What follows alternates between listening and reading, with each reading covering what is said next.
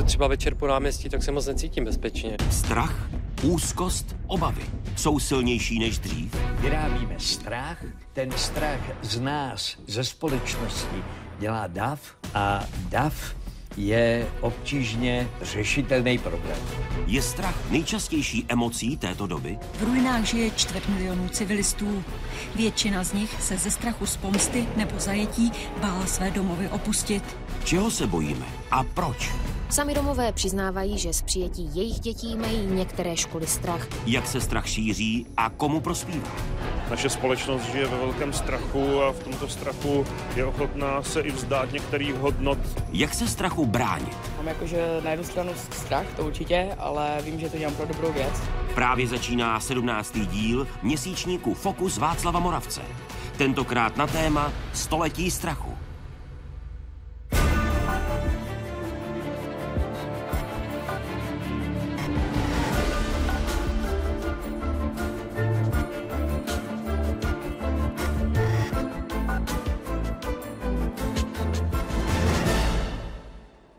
Strach nohám dá křídla, píše ve svém nejznámějším hrdinském eposu klasik Vergilius.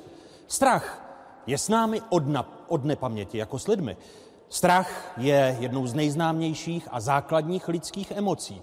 Učí nejen nás jako lidi, ale zároveň i zvířata pomáhat a rozpoznávat mohná ohrožení a vyvarovat se jim.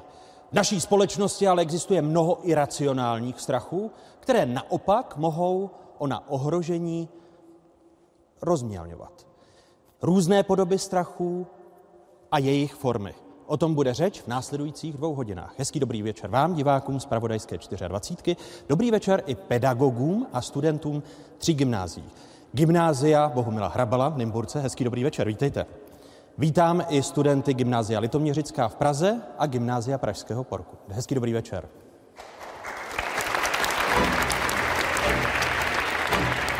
Doba úzkostná.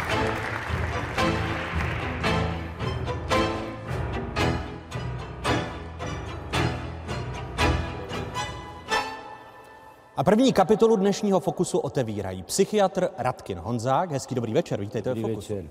A vítáme i herečku Martu Isovou. Hezký dobrý večer. Dobrý večer. Začnu, Marto, osobnější otázkou u vás. Kdy a z čeho jste v poslední době měla strach? Právě teď. Právě teď eh, jsem v obrovském, se ocitám uprostřed obrovského strachu a trémy, protože pro mě tyhle ty chvíle, kdy, kdy někde mám mluvit jenom tak sama za sebe, to je vlastně úplně nejhorší, co si dovedu představit. Takže teď procházím šílenou trémou a strachem ze společenského znemožnění. A jako herečka, když se učíte roli, je premiéra, tak strach vás neprovází? Určitě jo, ale vlastně ta, tahle ta tréma, ono, eh, tenhle ten strach má mnoho různých podob, nebo vůbec strach má mnoho různých podob. A eh, myslím si, že v určitý situaci ten strach nebo ta tréma je vlastně stimulující a může, může vás naopak jako velmi dobře nasměrovat. Jo? Myslím si, že všichni lidi který někde takhle veřejně vystupují nebo dělají umění, který každý touží eh, donést k co nejvíce lidem, tak vlastně musí, musí nějakým způsobem počítat s tím, že budou tenhle ten strach překonávat a musí ho asi nějakým způsobem i chtít vyhledávat. Takže ta tréma někdy je vlastně strašně příjemná, protože vás nakopne k výkonu. Pokud vás ten strach semele, tak je to horší.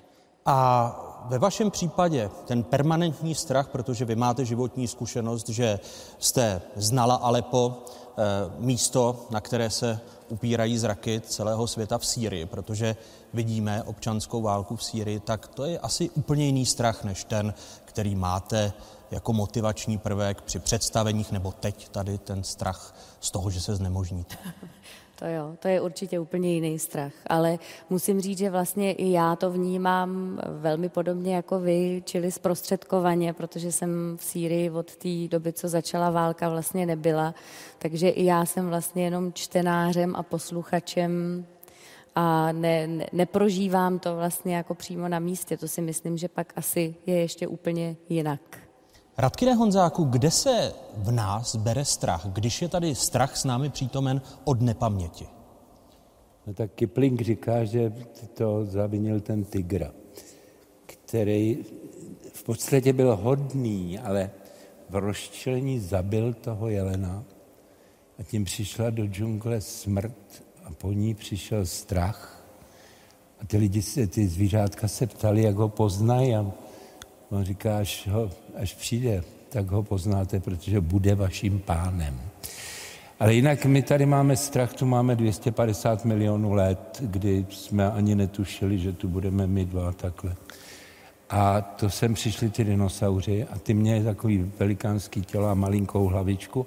A v té malinké hlavičce měli takový zhluk nervových buněk, který se podobal mandli. A e, tomu ty dinosauři začali říkat amygdala. Jo? Amygdala a ta amygdala uměla generovat dvě emoce, strach a stek. A protože to bylo taky povelový jádro, tak umělo tři pokyny, rozkazy, stuhni, útoč nebo prchej. Vy jste říkal, dodá nohám křídla, teda Vergilius říkal, takže prchej. Jo? A když si představíme, že tady budeme mít tu mandli a tu ruku takhle zavřem, tak tady zůstal ten dinosauří mozek a tady na to přišel savčí mozek, jo, který už má těch emocí daleko víc. Nicméně ta amygdala v něm je a když tedy máme kapesník, jo, což některý máme, a dáme si ho takhle, tak to je ta mozková kůra, kterou máme my. Vidíte, tady, to, tady mám ten Jo? A... Vy jste to teď tak zajímavě vysvětlil, že v každém z nás je dinosaurus. V každém z nás tady dole sedí ten dinosaurus. A to je to centrum strachu v nás. To je to centrum strachu, který je těch 250 milionů let starý, takže je tam docela hezky zabudovaný. A e, odolalo náporu věku a e, v podstatě ten dinosaurus se v nás někdy probudí a je otázka, ty rovnováhy, nemávej takhle rukama, e, ty rovnováhy, kdy to ta kůra dokáže ukecat na tom dinosauři mozku, anebo kdy ten dinosauří mozek převáží. A to rozpohybování dinosauřího mozku, tedy stimuly e, ve vztahu ke strachu, ty jsou vrozené nebo v průběhu času je... Tak to je vrozený, tedy je, kdybychom se měli učit, čeho všeho se máme bát. tak ale je, ten strach je jako, jako instinkt je v nás vrozený. Eh, pravděpodobně je vrozený strach z výšky, je pravděpodobně vrozený strach z hadů, pokud je o ty konkrétní věci. Ale čeho se máme bát a čemu se máme smát, to se naučíme to, jo, já jsem například jako malý kluk slyšel, že prezidentem může být každý. A teď se bojím, že je to pravda. A, a teď to máte strach, nebo se tomu smějete? Já se tomu směju, no, ale jsou lidi, kteří se bojí. Marto, vy jste se strachem podle svých slov skoncovala, se strachem ze strachu, rozumějme, protože e, jste poměrně často říkala, že máte strach z toho, že vás ovládne strach. Kde došlo k tomu zlomu, že jste skoncovala strachem ze strachu? Já jsem s ním tak úplně neskoncovala. Já musím říct, že jak to tak poslouchám, tak většinu času u mě převáží ten dinosaurus. Ale e, já jsem spíš změnila k němu vztah. Jo? E, já, jsem, já jsem vlastně jako se bála bát, nebo neměla jsem ráda ten stav a v určitý chvíli svého života, myslím si, že asi poměrně, asi poměrně zásadní pro mě bylo narození dcery, kdy jsem tak jako přehodnotila, protože tam ten strach tak obrovsky narost, že jsem si uvědomila, že asi už do konce života bude mým kámošem a někde prostě v mém životě bude přítomen, tak jsem nějakým způsobem e, spíš se rozhodla ho jako přijmout, poznat, Eh, mluvit o něm, zjistit, odkud pramení a tak. Čili strach mám pořád strašný. A bo, dá se s ním bojovat se strachem? Radky no, Je to, ne, je to neštěstí. Jo. Bojovat se strachem je chyba, protože eh, jaksi aktivací té silné vůle my aktivujeme eh, hlavně ten adrenergní systém, kde tedy jmenuje se podle adrenalínu, že? A tím krmíme ten strach. Takže bojovat se strachem je jako, jako hasit eh, požár benzínem. Takže daleko chytřejší a lepší je odpoutat pozornost někam absolutně jinam. Jakými prostředky? No tak třeba z paměti spočítat, kolik je 17 x 19 minus 36, nebo... Tak kdybych toto dělal a takto odpoutával pozornost, tak propadnu strachu, že neumím matematiku ve vší úctě. No, já si myslím, že kdybyste poznal slušnou panickou úzkost a povedlo se vám začít počítat, kolik je 17 x 19 minus 36, že tedy nebudete mít e, strach z toho. Ale když tak si vzpomeňte na nějakou básničku, že jo, třeba zemřela matka do hrobu dána. Jo, siroty po ní zůstal. Nebo něco takového, nebo v zoufalství spočítat všechno, co je červený v té místnosti. Jo. Vzpomenout si na všechny spolužáky z první třídy. Tedy odvádět pozornost, mám-li strach, tak nebojovat s ním, ale odvádět pozornost jinam. A nebo mít svoji kupu jistot, ke který tu pozornost odvrátím. Například pan profesor Rubeška, jo, to byl geniální, to byl první český e, ginekolog, porodník, který napsal první českou e, učebnici pro báby porodní a pupkořezné. Jo. A je tam taková první instrukce, co udělá bába porodní a pupkořezná, když přijde k rodičce, kde se rozbíhá porod. Co udělá? Já jsem nerodil. Mar- Marton, co udělá? Ne, ona není zase bába. Já nejsem ještě bába. Ne, ale to jsem, to jsem nemyslel, ale Ale co udělá bába? co udělá bába? Všichni říkají dávařit vodu a tak. Prdlajs. Obrátí svou mysl k Bohu. Jo, čili tam je ta totální koncentrace té báby ze začátku 20. století, která ještě s pánem Bohem měla ty kšefty docela dobře udělaný. Jo. A e, ona se maximálně koncentruje a tím pádem všechny ty e, strachové podněty e, jako jdou pod stůl. Marta zmiňovala, že když se narodila Františka před dvěma lety, že se už před čtyřmi, hm, že se změnil ten váš pohled na strach a, a, a tak začala jste mít jiný strach, třeba právě o dítě, jak ho budu schopna vychovávat a podobně? Mm-hmm. To jsem teda začala. Je, je, to, je to nějaký jiný druh strachu asi, jako který máte vlastně o, o někoho jiného, za kterého jste zodpovědný.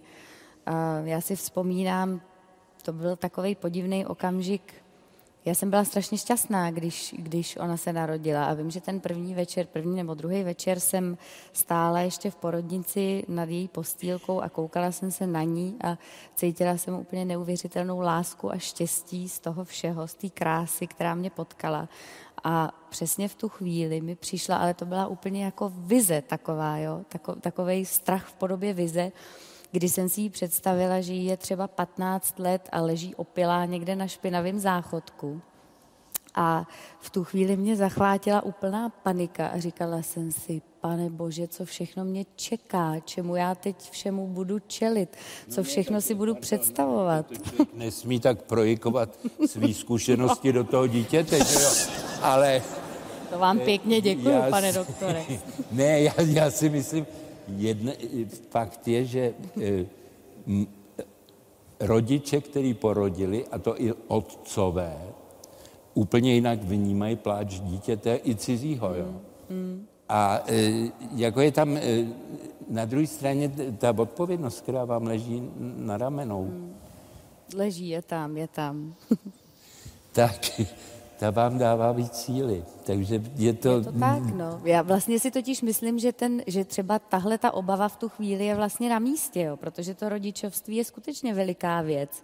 A on ten strach, jak říkal pan doktor, je vlastně prazákladní instinkt a myslím si, že nás vede správně, že je dobře ho poslouchat, protože on se opravdu objevuje ve chvílích, kdy, kdy člověk potřebuje slyšet nebo uvědomit si, že prostě čelí něčemu velkému.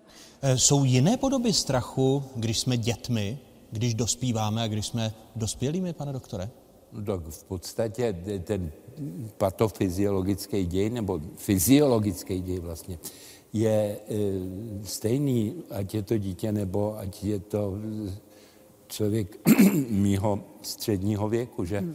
ale je tam eh, jiný obsazení. Jo. Jako dítě já netuším, že bych se mohl bát něčeho, eh, čeho se bojím jako, jako dospělý, ale to, co proběhne tím strachem jako děj v těle, protože to je emoce, to je tělesný děj, který mi ne, nemlaď se do hrudníku, když máš ty mikrofony, eh, který mi rozpumpuje srdce, který mi napne svaly, až tak, že tedy, když se začnou přetahovat ty odvyhyvače s těma natahovačema, tak se změním v hromadu sulce, že vypne mi eh, to, co není potřeba, jo, vypne mi trávení, takže to začíná tím, že mi vyschne v puse. Jo, a takový ten diskomfort tady v tom břiše a mám jednoho pacienta, toho už nedostanem eh, na staroměstský náměstí ani párem volu, jo, protože on tam jednou takový krásný červnový dopoledne šel, tady mu to začalo vířit v tom břiše a vířilo vířilo, až, až to provířilo. Jo. A tak tam stál na těch dlaždicích památných a to člověka nepopadnou ty nejlepší nápady, takže on se rozhodl, že spáchá očistu ve Vltavě. A tak jako tak prosmrděl tou kaprovkou, tam to ještě nešlo slést a u Karlova mostu to začal ráchat. Jo. A přijeli policajti na motorovém člunu a zatkli ho pro exhibicionismus. Takže eh, ten děj, který proběhne v tom těle, je někdy až dramatický skutečně do toho lidového úsloví. Ahoj, jmenuji se Klárka a nejvíce bojím pavouků. Jmenuji se Kuba, je mi 9 let a nejvíce bojím, že se mnou spadne letadlo. Jmenuji se Kačka, je mi 8 let a nejvíce bojím tmy. Jmenuji se Klaudie, je mi 8 let a nejvíce bojím chodit sama do sklepa. Jsem Filip, je mi 8 let a bojím se, že se zlomím ruku při sportu. Ahoj, jmenuji se Anička, je mi 8 let a nejvíce bojím injekce. Jsem Valča, je mi 8 let a nejvíce bojím čertů. Jmenuji se Kačka, je mi 8 let a nejvíce bojím neúspěchu. Jmenuji se Patrik, je mi 8 let a nejvíce bojím, když zkazím diktát. Ahoj, jmenuji se Michal, je mi 8 let a, ne, a ničeho se nebojím. No ty patříš, eh, Míšo, k těm dětem, které nemají strach. To znamená, že to by se třeba nezdají hrůzostrašný sny, kdyby se probudil a něco se ti zdálo? Tak jenom jeden se mi naposled zdál. A jaký sen se ti zdál a o čem? No, že jsme si s kamarádama e, vyšli na hřiště, tam jsme si nějakou dobu hráli, potom se tam objevil vlkodlák. A ty jsi se vlkodlaka bál? Hm. V tom snu. V tom snu. Tak jsem po něm hodil batoh a Když mi máma četla ve dvou letech uh, takové mašinky, tak se mi vždycky o nich zdálo, že mě honějí a mají ostrý zuby a že v ní jedu a on se přeměnila na takovou zlou a snědla všechny. Mně se zdálo, když jsem se zbudila, vyšla jsem do našeho ob- obýváku a tam byly jako škvoři, vosy a takový. A Moje mámka s tátou, oni si vlezli na stůl, já jsem byla dole s práškou malým a táta na mě, a táta na mě volal, Kláry, pozor, tamhle je nějaký škvor na, Maxík, eh, na, eh, na Maxíkovi, to je můj brácha, a ten škvor ho najednou zakousnul, on se, přeměn, eh, on se přeměnil do monstra, pak zakousnul ještě mamku a tátu, takže oni byli taky monstra, a pa, pak zakousli mě, takže pak jsme museli jít do nemocnice. Je, když jsem byla malá, tak jsem se koukala na takovou pohádku a tam byly strašidla a pak jsem se mi potom zdálo, že to něco vyleze se skříně nebo ze dveří. Jak se ta pohádka jmenovala? Vzpomeneš si? Příšerky SRO. Příšerky SRO. Tu znáte, kdo, vš- kdo všechno viděl příšerky SRO? A komu se, komu se dostali do snu jako káje?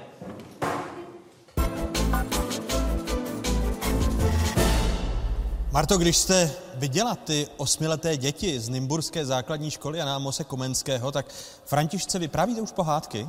I, stra, I strašidelné? Ano, ano, ty ona má nejradši. Ty ona má... Mm. A dopadá podobně s těmi sny? Jo, její sny jsou taky poměrně dramatický. E, myslím si, že jo, teď zrovna nedávno mi říkala, že se jí zdálo o vlkovlakovi. Tak měli jsme tady mašinky, které mají žraločí e, zuby. Podobný e, směr. Po, po, ne, to je zdravý strach, když učíme děti na základě pohádek, pane doktore Honzáku, aby věděli, že strach nás může varovat před nebezpečím? Strach nás může varovat před nebezpečím a taky e, se to dítě učí jak na něj, protože je tam e, i to v těch pohádkách klasických, tyhle ty čím dál jsou rozmělněnější, ale e, pohádky mého dětství, třeba Grimovi, to byla jedna surovost na druhý a nakonec to dobro muselo zvítězit, že? Takže eh, je tam eh, i kus morálky a kus naděje, jo, což je eh, docela dobrá výbava do situace, v které já budu mít strach. Protože ten strach mě může, jak bylo řečeno, taky ne zrovna příznivě inhibovat a zabránit mi udělat něco, co bych udělat měl. Takže ten pohádkový strach je v podstatě Eh, to překonávání toho, ten hrdina, který musí ty, ty, ty všechny věci překonat, je pro to dítě vzor. Jo, když necháte číst eh, dětem, ale i adolescentům a dospělým na pokračování knihu, tak budete zjišťovat, jak se oni eh, jako identifikují s tím hrdinou a dostávají některé jeho rysy, které jsou užiteční do toho života. Jo? Takže, jak říkal tatíček Masaryk, nebát se a nekrást je docela, docela zajímavá filozofie, která to dítě může provádět. Nakolik ale e, může ten výchovný strach e, proměňovat to, že dnes děti vyrůstají především na počítačových hrách nebo násilnických e, seriálech animovaných, kde nevždy a možná v daleko menší víře míře vítězí dobro nad zlem? No tak eh, je to eh, eskalace agrese všeobecně. Jo? To není dneska, to je starý, eh, já nevím, 30 let, když došli do těch, do těch míst, kde, dejme tomu, nebyla televize až dotud, protože se jim tam nepodařilo šířit signál. A zjistili, že to ovlivnilo tak ty 11-12 letý děti, který se spožděním osmi let nebo deseti let eh, tam prudce stoupla eh, ta křivka takový ty agresivity pro nic za nic, jo, takový to, to, eh, když vejde do toho salonu a řekne, je to ještě někdo, kdo chce ode mě přes hubu, tak jako, tak pojďte, jo. No, čili to je ne, ne, nekontrolovaný a já si myslím, že rodiče, který brzdějí své děti, aby tedy příliš mnoho nestříleli eh, v těch eh, piv, pav, eh, dělají docela dobře, že nebudou střílet tak automaticky, až si koupí nějaký, nějakou palnou zbraní. Psycholog Karol Ellis Izard varoval už před 35 lety, že strach je, a teď cituji, nejtoxičtější ze všech emocí a může i zabíjet. Eh, nakolik vlastně naší společností prostupuje strach a úzkost ve větší míře, než tomu bylo v minulosti? Nebo je to jen naše zdání? Ale ne, tak ono, tady je jedna eh, zajímavá věc.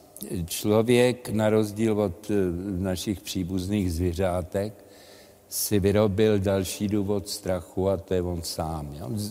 Když jsme byli jenom jako zvíře, tak jsme měli přírodu a sousedy a to, to nám jako zabralo docela dost. A teď eh, jde o to, jestli my v tom společenství obstojíme. A to je další důvod ke strachu, protože celkem, já nevím, musí tady dneska někdo na lov? Já myslím, že ne. Má, máme lednici, máme střechu nad hlavou, máme všecko. A ten mozek jako kdyby trénoval na tu špatnou situaci, my se pohybujeme mezi napětí, podrážděním, napětím, útlumem. Jo? A organismus nemá tendenci k přesnému středu, ale víc k tomu nabuzení, protože tam se cítí bezpečněji.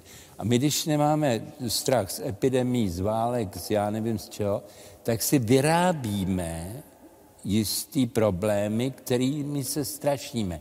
Čili my máme jakoby stejnou porci úzkosti, jako měli naši předkové k dispozici, a my investujeme do iracionálních cílů, čili je to o to horší. Jo? Já, když jsem se mohl bát, že mi e, jako e, přijdou zavřít, což tedy byl například můj reálný strach, tak e, jsem to měl rozdaný v reálu.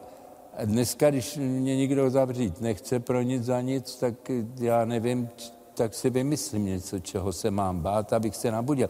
Když se budu nudit, jdu večír na tu střílečku do biografu. Jo, to, takže my jistým způsobem uměle navozujeme situaci, kdy se můžeme bát a toho se dá docela dobře využít potom jako e, politicky kšeftařsky. Marto, navozujete si takové situace, jak od nich teď Radkin Honzák mluvil? Zřejmě jo, když to pan Honzák říkal. On ze všeobecně. Ne, ne, jako, tak určitě už jenom to, o čem jsem mluvila, to, že vlastně dělám to, co dělám, tak já musím neustále překonávat nějaký strach, jo. A je to moje dobrovolná volba, čili zřejmě něco takového tam určitě, nějakou takovou touhu tam mám, protože teda musím říct, že um, znám málo slastnějších pocitů, než je překonat strach. To je strašně krásná věc a já mám hrozně to já ráda znám, ten. i jiný, jo, ale i jo. jiný znám. Aha, tak já, hele, pár, pár bych jich taky mohla jmenovat, ale tahle ta je opravdu, to je, to je dobrá situace, když se člověku podaří vlastně překonat ně, něco, čeho se děsí, co mu navozuje nějakou nervozitu, ale musím říct, že vlastně já mm, já jsem třeba teďko v takovém životním období, kdy jsem, já jsem hodně četla noviny, tak jsem se jako snažila být informovaná o všem, co se kolem mě děje. A musím říct, že jsem se dostala, že jsem došla do bodu a je možný, že to bylo spojené i třeba s tou Sýrií, nebo u mě určitě to bylo s tím spojený, protože vlastně v, v určitou chvíli už i, i celá ta migrační vlna a všechno vlastně neustále omílaný od rána do večera ve všech médiích. Už a, a tím, že já jsem ještě měla v tom ten osobní interes, protože tam mám velkou část rodiny, a mám eh, k té zemi svý osobní vazby, tak pro mě už to bylo vlastně tak, tak um, velký jako utrpení psychický, nebo opravdu jsem vnitřně se tím tolik zabývala, že jsem přestala vnímat, že mám vlastně ve svém životě štěstí, že žiju hezky, že mám co jíst, že mám zdravý dítě, že žiju v hezkém vztahu, že mám bezvadný rodiče, dělám práci, která mě baví a vlastně jakoby pod tíhou těchto těch informací děsivých, které se na mě valily ze všech stran, jsem úplně přestala vnímat eh, jakoby reálnou kvalitu to... svého života. Jo? Jinými slovy, vy jste vlastně utíkala od těch eh, jistot a rozptylovačů do toho strachu z těch informací, které jste No, utíkala není do, dobrý eh, zrovna výraz. Já bych neřekl utíkala, já bych řekl, že nás to přitahuje určitým způsobem, protože nás to zaktivuje, jo. Ale e, zas na druhý Opravdu jenom vstupuji do vaší řeči, zaktivuje nebo paralizuje? Protože ta zkušenost Marty, jestli chápu správně, vy jste přestala ty zprávy sledovat, abyste nebyla já paralizována? Jsem určitou, no já jsem v určitou chvíli si řekla, ne, že Ne, vlastně... tak vemte toho dinosaura prchej, no, útoč, stůni. No. Tam jsou tři varianty. Já no? jsem jednoduchá. Přesně, přesně tohle to bylo. Ale Takže já to, to děláme prchám. všichni, to můžete být složitá, jak Einstein a budete to mít taky. No, ne, ale vlastně, vlastně jakoby, eh, mě, musím říct, že mě to jako už začalo vadit, takže jsem, takže jsem se rozhodla udělat takovou očistu a vlastně jsem se na nějakou dobu odstřihla eh, od informací tohohle druhu a vrátila jsem se eh, k tomu, že zase čtu a poslouchám muziku a vlastně jsem zjistila, že žiju hrozně hezký život. Ony, emoce, a říkala jsem v úvodu, že strach je jednou z emocí, tak nás dovedou nabudit, stejně jako způsobit útlum. Mohou vést k soupeření, ale ke spolupráci. A co se ještě dá dělat s emocemi? Emoce se dají měřit, mimo jiné i podle toho, zda nás vedou k nabuzení nebo útlumu. Strach, nebo lépe řečeno samotná představa této emoce, lidské tělo nabudí konkrétně v oblasti hrudníku. Srdce tedy při strachu zřejmě zůstává na svém místě a nenalézá se v kalhotách. Podobné nabuzení ovšem v celé horní polovině těla způsobuje láska. Zdá se, že skutečně prochází žaludkem. Láska zasahuje i hlavu. Ku podivu ji údajně nabudí, nikoli utlumí. Velký útlum hlavy a také všech končetin způsobuje člověku představa deprese. Organismus tedy ochromuje už pouhé vyslovení tohoto termínu. Štěstí je skutečně krásná věc. Jeho představa zaplavuje nejvíce hlavu a působí příjemnou rozkoš i ve zbytku těla, včetně dolní poloviny. V tom se reakce na slovo štěstí liší od emoce vzteku. Člověka rozpálí pouze od pasu nahoru. Vyplývá to z globálního výzkumu Mezinárodního psychiatrického týmu. Lidé v něm měli určit, jak jejich tělo reaguje při vyslovení a představě konkrétní emoce.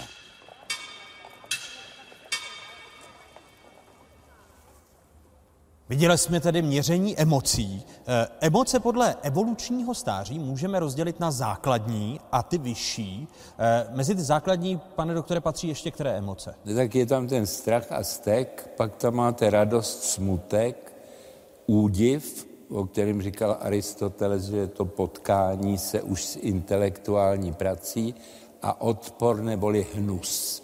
A to je těch šest základních emocí, z kterých podobně jako ze tří základních barev se skládá to celý bohatý spektrum. A platí, že psychicky eh, zdravý člověk v sobě emoci strachu mít musí, protože ten, kdo strach nemá a jedná podle toho, tak je psychopat? Tak je psychopat. Ale psychicky zdravý člověk, on ten psychopat má mozek udělaný úplně stejně, jo? když to roz... Když Taky je dinosaurus. Tak, taky tam má toho dinosaura, akorát to nemá propojený, jo? tam nemá, nemá puštěný ten kohout, který toho dinosaura spojuje s tím uvědoměním. Takže on nemá strach, eh, tím pádem eh, je, nemá tohleto, je naprosto roboticky přesný a je eh, v podstatě si tohodle toho, jak si vědom i podvědom, takže eh, je to buď predátor nebo, nebo určitým způsobem parazit, když nemá na to, aby byl tím predátorem. Ale ten Dutton říká, že jsou i hodní psychopati, jo? Je takový ty, třeba přistání toho Armstronga na měsíci svědčí, že to byl muž bez nervů, jo? protože tam, když sedli do toho modulu, tak zjistili, že ten měsíc vůbec není tak hezký, jak se zdál ze země. A, a tak měli dvě naděje, že buď to se rozbijou, anebo se rozbijou. A ten vzadu začal držkovat a ten Armstrong mu říká, ať odpočítává, kolik jim zbývá ještě paliva. Ve vteřinách tak začal na sedmdesáti a když byli u desítky, tak ten Armstrong přistál, vylez a ještě řekl tu slavnou větu o velkém kroku a malém kroku a e, už nevzkazoval tomu sousedovi, to je drb ale všecko to zvlád, my, my bychom jako skončili špatně, jo. Vy tedy dělíte psychopaty na hodné a zlé? Ne, jak to říká ten Dutton, ten říká, že v podstatě vy máte něco, jako mají zvukaři tamhle. Kult. A Kde můžete, můžete tam mít, Ano. kromě toho, že máte eh, teda staženo ze strachu, to je pryč, jo, tak je otázka, kolik máte agresivity, kolik máte etiky v sobě nebo asociálnosti, kolik máte e, dalších e, jako vlastností, čili vy nemusíte být podle toho datna, který dělá tedy v Oxfordu a s tím, s tím hárem se hádají, oni nejsou jako příliš za dobře, tak ten říká, že je jeho slavná kniha začíná, můj táta byl psychopat. Jo, a on ho tak hezky popisuje, ten tatínek byl takový obchodní cestující, který ukecal každýho. Ty, ty, ty psychopati mají nesmírný šarm, jo.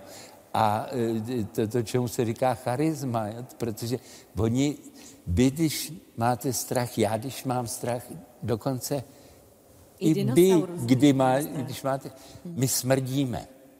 Jo, pod ustrašeného člověka smrdí úplně jinak, než pod eh, člověka, který odběh stovku. Čili my, ten strach je proto, že my jsme stvořený do smečky. Abych já instruoval své okolí, tak nemusím říkat, Ježíš Maria, tamhle se něco děje, stačí, když zasmrdím a všichni, Všichni vědí. dostanou ten strach taky, jo. Kdežto z tohohle toho charismatického tvora se to nešíří. On se nepotí strachem, jo. Takže on je rozený vůdce. Jo, a na to se taky sápou. Oni říkají, že eh, z amerických prezidentů tedy dva největší psychopati byli, byli eh, Kennedy a Clinton. Jo? Tedy platí to, co vy psychiatři v rámci toho výzkumu říkáte, že také existují psychopati úspěšní a neúspěšní. Ti neúspěšní jsou ve vězení. Ty jsou ty blbí. Takže jo, ty, ty, ty, víš, než neúspěšní říkáte hezky česky blbí. A těch je jsou- 20% a těch úspěšných 80 běhá po svobodě a vládne nám. Říká Radkin Honzák, psychiatr, Marta Isová, hosté, kteří otevřeli první kapitolu dnešního Fokusu. Zatím děkuji. Děkuji. Po debatě psychiatra Radkina Honzáka a herečky Marty Isové přijdou diskutovat publicista Jefim Fištejn a katolický kněz Tomáš Holub. Ty pak vystřídají chirurg Edo Jagaňac a psychopatolog Andrej Drbohlav. Sledujete 17. díl měsíčníku Fokus Václava Moravce. Tentokrát na téma Století strachu. Život mají před sebou a strach z budoucnosti má u nich různé podoby. Sedí tady mezi námi. Řeč je o studentech gymnázia eh, Bohumila Hrabala v Nymburce. Prosím, seznamte se. Ahoj, já jsem Václav, je mi 16 let a nejvíc se bojím některých profesorů. Já jsem Vilém, je mi 16 let a nejvíce se bojím budoucnosti Evropy, co se týče muslimského ohrožení. Já jsem Verča, je mi 17 a bojím se zubařů a hadů. Já jsem Lukáš, je mi 16 let a nejvíce se bojím maturity z češtiny. Ahoj, já jsem Honza a nejvíce asi bojím toho, že mě stihne další světová válka. Já jsem Olinka a momentálně se ničeho nebojím. Jmenuji se Martin Strolný, je mi 16 let a nejvíce asi bojím imigrantů a násilí zahraničí. Ahoj, já jsem Saša, je mi 17 let a bojím se násilí na ženách. Jmenuji se Jáchym, je mi 16 let a nejvíce bojím neúspěchu v životě. Jak se proměňoval strach, když se podíváš od toho dětství až po současnost? Jestli bys mohla popsat proměnu strachu nebo paniky, kterou vnitřně člověk má? No tak já myslím, že se to u mě dost jakoby změnilo. že dřív jsem se bála třeba, nevím, příšery pod postelí nebo tak. Teď se spíš bojím tak jako, co se týče školy a taky ty překvapivé testy, překvapivé zkoušení, tak toho se bojím asi tak teď nejvíc. Já jsem měl ze všeho nejdřív, jako malej, jsem měl strach z divokých prasat. Vždycky se strašně bál chodit ven prostě, že tam bude na mě číhat divočák. No a teď to je spíš takový to, že nevím, co se může, nevím, co se může prostě stát dál. Z ničeho nic, prostě je tolik hrozeb ve světě celkově. Se- Když se učíme v dějepise nějak třeba totalitní režimy a genocída a takhle, tak třeba toho se trochu bojím, že by se mohlo opakovat někdy. Jak člověk stárne, tak se ty strachy takový, všechno, co se děje kolem nás a začínáme si uvědomovat víc těch věcí. Těch reálných strachů taky není moc, ale slyšíme toho mnohem víc, než když jsme byli malí, takže se víc bojíme. Teďka už to je jako, že spíš, že se bojím, že si prostě nesplním svoje nějaký větší cíle, což je třeba ta maturita, potom se dostat na nějakou vysokou školu, na kterou chci, potom si najít nějakou dobrou práci a pracovat jakože v oboru, který by mě bavil. Je těžký si zkonkretizovat, čeho se člověk nejvíc bojí a možná ani není dobře si přiznat to, čeho se člověk nejvíc bojí, protože pak to sám vyhledává, sám, uh, sám s tím pak má ještě větší problémy, že když si uvědomí člověk, že se bojí pavouků, tak ty pavouky hledá všude a bojí se jich ještě víc. Dřív to byly regionální záležitosti, ale teď můžeme vlastně eh, vědět cokoliv z jiné země, což předtím jsme určitě nemohli, i z těch zemí, kde se válčí, kde teď máme přímé informace, vlastně tam se cokoliv stane, my to hned víme, hned se to může rozšířit dál.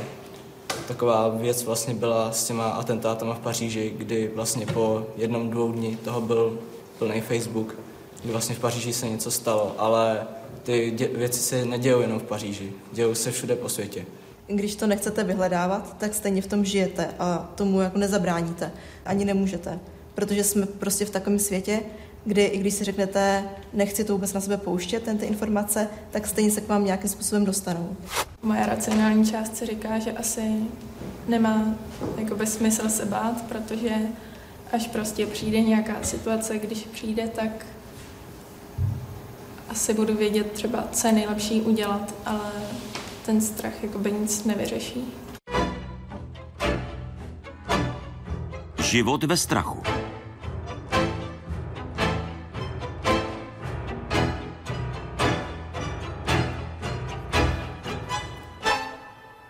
A druhou kapitolu dnešního Fokusu otevírají publicista Jefim Fištejn. Hezký dobrý večer. Dobrý večer i vám. A vítáme prvního českého vojenského kaplana, pak prvního hlavního vojenského kaplana a dnes biskupa plzeňského Tomáše Holuba. Hezký dobrý večer. Hezký dobrý večer. Když jste poslouchali ty obavy z budoucnosti 16-letých gymnazistů z Nymburka, na čím jste přemýšleli, Tomáši?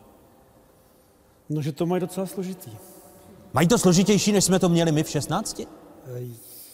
Já bych řekl, že jo, protože těch informací o tom, čeho se mediálně řečeno mají bát, tak je mnohem víc. A je to takové mnohem méně jednoznačné. Jak říkal eh, tady pan doktor, tak eh, my jsme se možná báli těch komunistů nějak, aspoň já teda ještě, a to ostatní bylo dobrý. A tady teďka to je takový, že vlastně je strašně složitý říct, čeho se mám bát, čeho ne, jak to zasáhne mě osobně.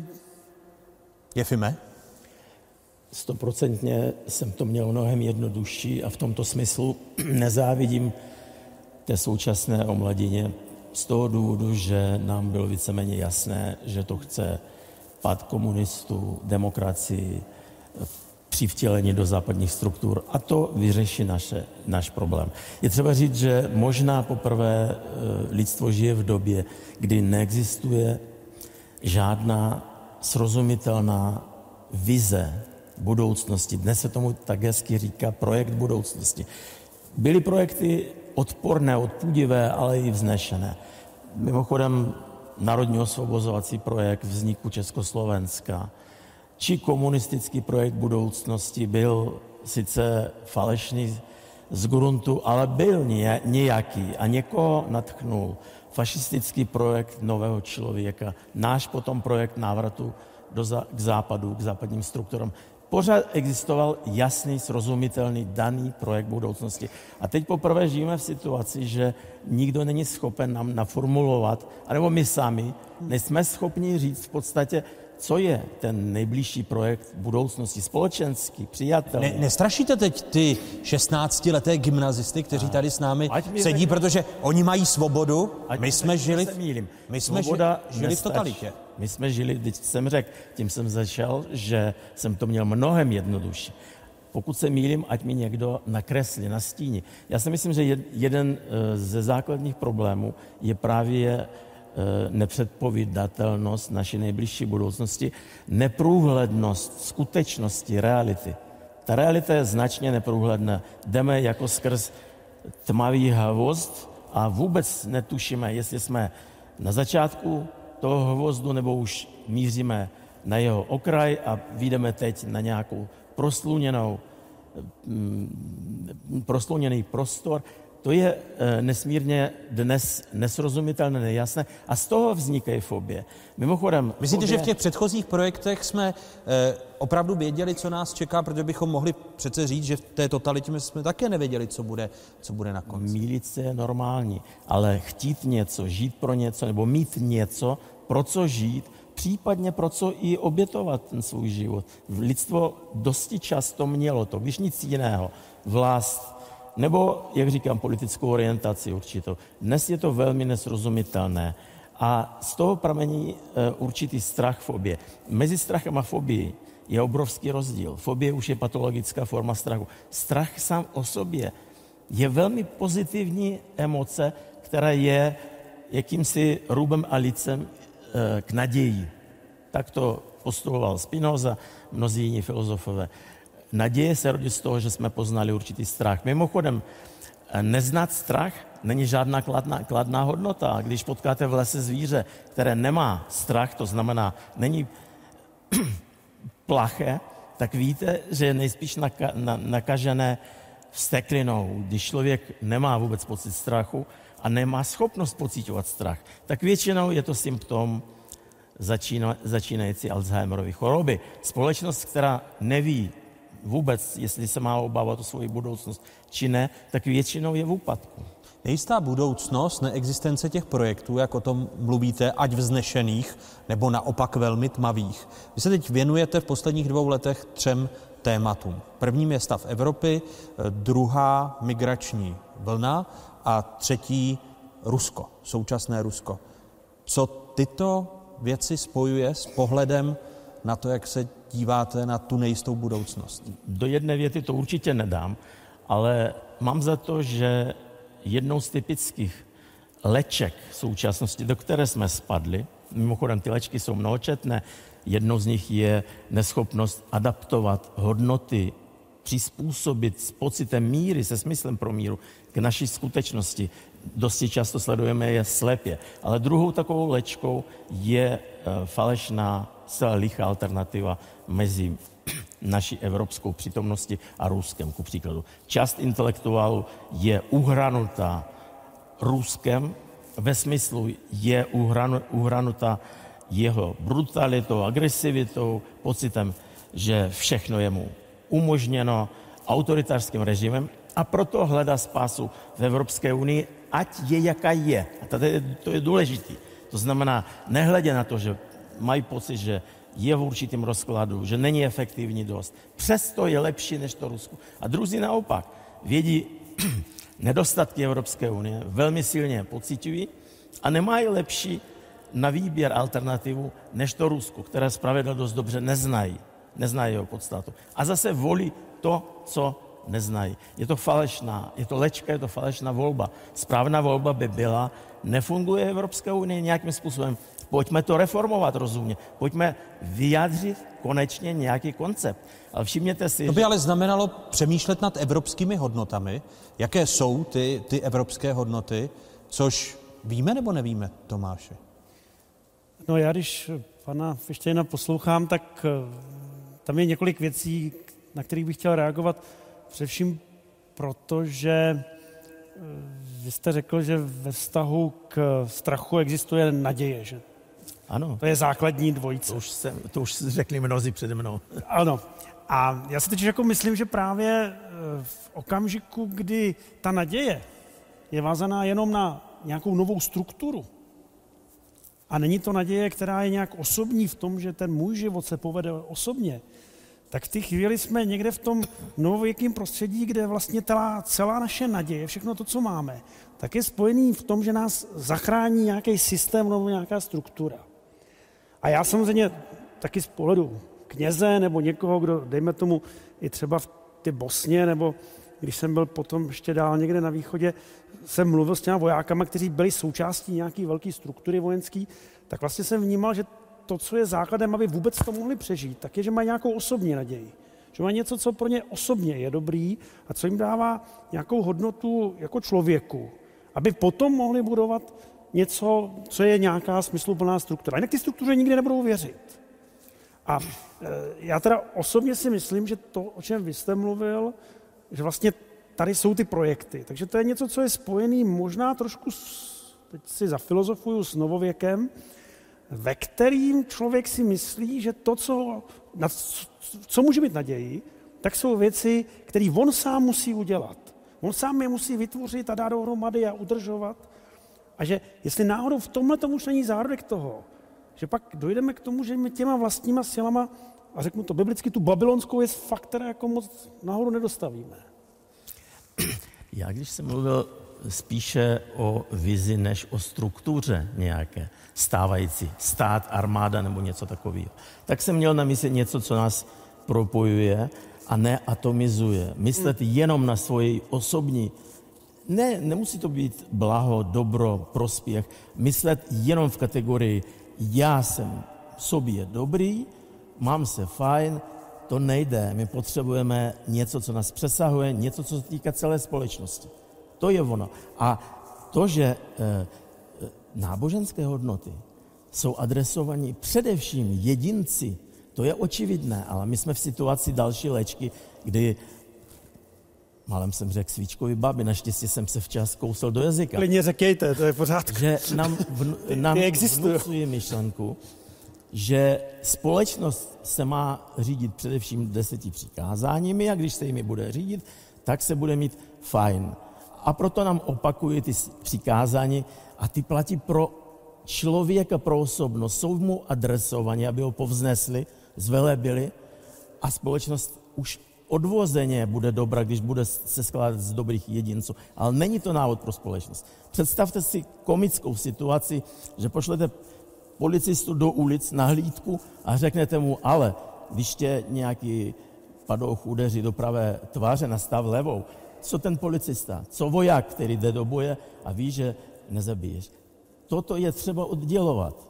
Já, já jsem delektován, ne, nepřísluší mě vůbec mluvit do jiných náboženství, ale já si vzpomínám na historický případ.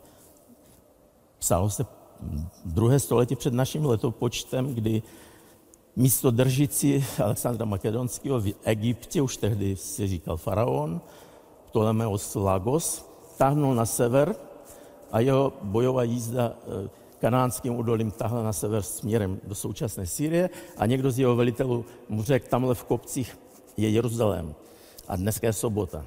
Židé nepracují, neválčí. Brana je otevřená, zdíny jsou obsazeny. On utočil e, bojové vozy, vtáhnul do Jeruzaléma, vypálil ho, vymítil obyvatelstvo. Co udělali mudrci? Řekli si, není člověk kvůli sobotě, ale je sobota kvůli člověku.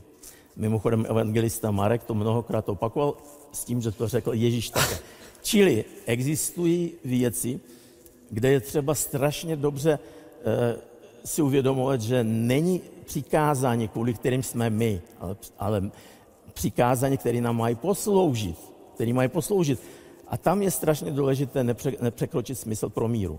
Zkrátka dobře, společnost jestli, podle těch přikázání žít nebude. Jestli můžu, já s, možná si můžeme nechat uh, náboženskou diskuzi potom, až uh, tady nebude řeč o strachu.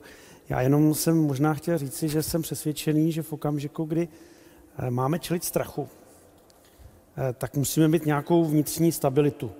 Eh, něco, co pan eh, doktor říkal o tom, že vedle těch emocí ještě jsou taky nějaké roviny etické, jsou nějaké roviny socializace těch věcí a že v okamžiku, kdy tohle to nejsou nějaké osobní hodnoty, z kterých potom vytváříme nějakou vizi, souhlasím s vámi vizi, Eh, tak té chvíli právě dojde k té atomizaci, ve které se pak jednotlivě bojíme a jsou to strachy, ve kterých člověk naráží, že sám ty věci nemá v rukou. A e, samozřejmě, že v okamžiku, kdy tyhle ty nějaké individualistické projekty nebudou propojeny, tak to bude tragédie. To s váma naprosto souhlasím. Ale e, nedomnívám se, že by to bylo tak, že nějaká vnímavost pro osobní hodnoty, který, nebo hodnoty, které jsou nám spojené společně, ale které žijeme osobně, které budu mít v sobě, nutně znamená, že každý bude sám. Právě naopak. Pak je to o tom, že můžu dělat vizi, která nezáleží jenom na mě, která nás přesahuje, ale zároveň nás spojuje. Lidé v České republice si uprchlíky nepřejí. Tak zní jednoznačný závěr sociologického šetření Centra pro výzkum veřejného mínění.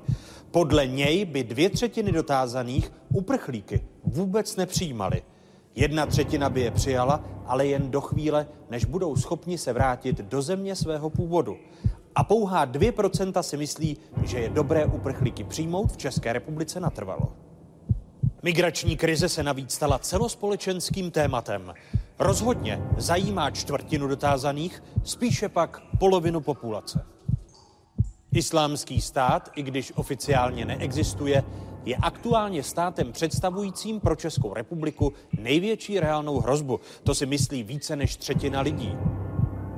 Následuje Sýrie. Té se obává pětina dotázaných. Třetí v pořadí je Rusko se 17 a Irák s 11 procenty.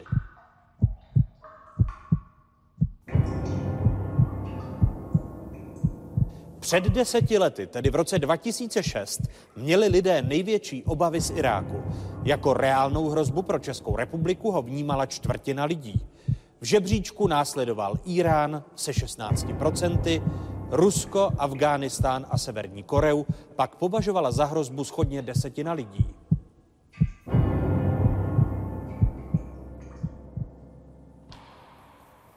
Migrační vlna, viděli jsme i strach z těch jednotlivých zemí, jako je například Rusko. Eh, migrační vlna spojená s Ruskem, to jsou vaše další dvě Jefime zásadní témata. Vy když vás budu parafrázovat. Tvrdíte, že migrační vlna je produktem promyšlené politiky ruského prezidenta Vladimira Putina a slaboduché politiky amerického prezidenta Baracka Obamy. Ty dvě politiky se tady střetly a toto je důsledek? Tak, že to tvrdím, je asi přehnaně a silně řečeno. Ano, e, vyjadřuji takovou hypotézu e, z mnoha důvodů. Za prvé vznik islámského státu když se rozpomeneme na první jeho týdny, měsíce, je trochu zahalen tajemstvím. Nerozumíme tomu zcela. Víme jenom, že zhruba až třetina bojovníků islámského státu jsou občané Ruské federace. Většinou z těch muslimských provincií, to znamená ze Severního Kavkázu, z Tatarstánu, z Baškortostánu, z muslimských republik Ruska. Od, odjeli eh, a dostali se do Syrie, Iráku podivuhodným způsobem většinou přece zahraniční pasy mají sebou a to jsou pasy Ruské federace. Čili oni museli si koupit letenky do Turecka, pak někam do Iráku. Je to všechno eh, nesrozumitelné a nevylučuju, že tam byl velký podíl cílené politiky, která vedla nakonec k vytvoření islamského státu. Přece nenáhodou eh, značnou část jeho bojovníků tvoří občané Ruské federace. Dodnes. To za prvé. Za druhé, Přihlížení Američanů? Přihlížení, podivné přihlížení. Přece Irák už byl dobyt. Problém Iráku, jak mnozí říkají, vznikl, když Američané kvapem, chvatně opustili toto území a nechal, nechali ho na pospas. Co se stalo? V Syrii i v Iráku. Značná část místního obyvatelstva sunnického vyznání, což je většina muslimů na světě, 80% muslimů, ale v těchto dvou státech je to v Syrii většina, v Iraku menšina, kdysi vládnoucí menšina, byla ponechána vysloveně na pospas z vůli jiných složek obyvatelstva. Víme dobře, že Saddam Hussein eh, v Iráku nebyl moc eh, blahosklonný k šíitům, ale opak je také pravdou. Nej, nejstabilnější provincie Iráku byla Anbar, kam letěl George Bush, kde přistál, kde byl klid, protože místní kmenoví náčelníci vyčistili tuto oblast od, od extremistů. Místo toho, aby tuto složku posílit, eh, současný americký prezident stále ještě současně způsobil to, že sunité nikde nejsou zastoupeny ve, ve vládních a vládnoucích složkách. Nikde. V Iráku u moci jsou šíité, kteří teď dobývají, jak víte, území islamského státu a v Sýrii to tež, tam jsou u moci šíitská sekta Lavitu. A pro, na, pro nás, eh, vrátím-li to ke strachu, tak je podle vás, a vy osobně máte, strach z islámského státu, migrační vlny, pokud byste, nemáte? Nemám. Pokud byste já, odpovídal v tom sociologickém šetření. Pro strach v celku už mám uděláno, nemám strach. Ale pochopení, co znamená ta e, islámská vlna nebo přistěhovalecká vlna je strašně důležité. To, tam se nejedná o terorismus. To je špatně sdělitelné, špatně vysvětlitelné. Terorismus je jak vyrážka, když máte eh, hloubkovou nemoc, vyrazí se vám na povrch, nezřídka. Ale není to to hlavní, není to, na co umřete. Terorismus můžete ohlídat, zapouzdřit, podchytit, zatknout a tak dále. Co je problém, je skutečně vznik multikulturalismu v těch státech, což neznamená vůbec Colors of Ostrava, nějaký United Islands of Prague. To neznamená festival etnické kuchyně a tanečky v národních krojích. Vůbec. To znamená fragmentace veřejného prostoru, zničení jednotného kulturního, právního, civilizačního prostoru. Možná, že se někdo z vás všiml, že německý ústavní soud nedávno vydal takový verdikt, že Německo nebude uznávat sňatky uzavřené v Syrii s osobami mladšími 15 let. Je to důležitý problém, který ukazuje právě na možnost, že ten prostor bude rozdrolen, rozdroben a na jedné straně ulice nebudete smět svoji dceru nutit vdát se za bratrance, na druhé straně to bude možné a, a přijatelné. To je ten problém multikulturalismu. Tomáši? No, pro mě asi složité, protože já bych teď nechtěl, aby z mé pozice tady eh, zaznívaly politické soudy. To mě nějak jako nepřísluší a i v té situaci, kdy jsem byl jako vojenský kaplan, tak jsem právě vnímal, že to, co mám dělat, je něco jiného, než eh, hodnotit politickou situaci. A člověk na to má člověk nějaký svůj osobní názor. Takže já bych to spíš vrátil do té české situace a migrantská krize u nás. Eh, já teďka řeknu jednu kacířskou myšlenku, nevím, jestli tím trošku nepohorším, tak se omlouvám. Já totiž mám pocit, že um, strach z migrantské krize, který byl tady vyjádřený, tak je taková směs strachu reálného z nějaké hrozby cizí kultury, která nás ohrožuje. Ale z větší části bych řekl, že to je taky strach z toho, že vlastně některé právě věci, které se nám zdaly samozřejmé a ve kterých je nám dobře, v tom našem eh, hezkém českém prostředí, kde nás nic neruší a nic nějak jako moc eh, neohrožuje, že najednou bude rušeno. A že v tom je teda obrovská spousta strachu, který je vlastně strach o naše pohodlí, když to tak řeknu naši jistotu, která je taková, jako bych řekl, strašně zápecnická. A že eh, de facto nás tohleto potom do značné míry nějak jako eh, svazuje, že to je ten strach, který místo toho, aby nabudil, jak jsme slyšeli u těch dinosaurů, tak nás jako právě strašně, eh, že stuhneme, protože najednou máme ten stuhnutý strach, že nějaký moje představy o tom, jak teda ten můj svět bude, svět bude šťastný a skvělý, protože nic z nějšku nebude rušit ten svět, který nějak jako si umíme ohlídat, takže ten bude jakoby ohrožený. A já si myslím, že my si v Čechách musíme sahat do svědomí, jako vlastně, který ty dva strachy v tom jsou. Jestli to jsou strach z reálného nebezpečí někoho, kdo je opravdu ničící všechno dobrý pro nás, a nakolik je to strach vlastně, že já vypadnu ze svého pohodlí. Tak Imigrace by měla být hlavním tématem veřejné debaty. Vyplývá to z dat CVVM.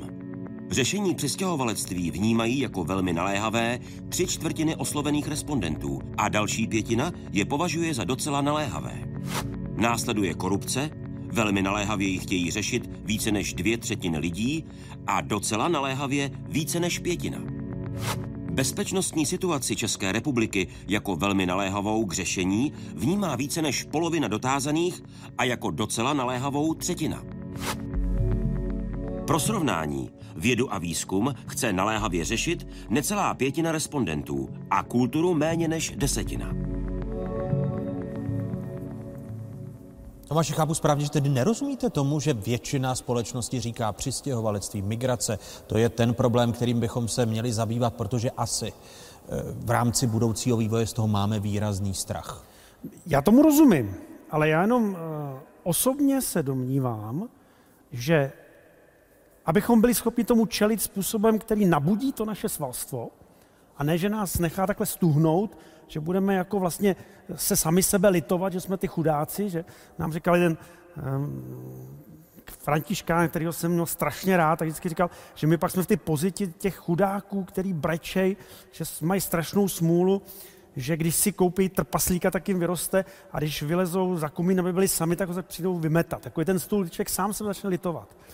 Takže jako abychom v tomhle tom nestuhli, tak vlastně musíme se jako ptát, co jsou ty věci, které ještě zatím jsou hloub. A to tady bylo řečeno, jste to taky říkal, hodnoty nějaké, které jsou pro nás důležité. A tam já možná s panem Fischerem úplně nesouhlasím, si myslím, že to je nějaká představa toho, v čem já budu šťastný, co naplní můj život.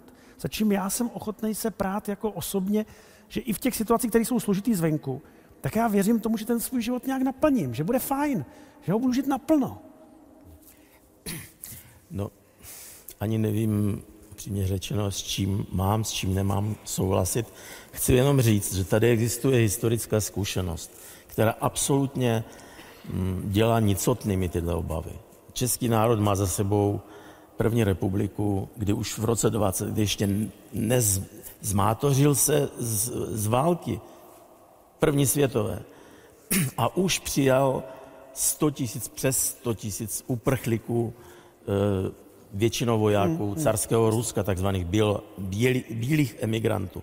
Na 100 tisíc dostali stipendia. Ve třetí generaci už nevíte, jestli jeho dědeček byl Rus nebo ne.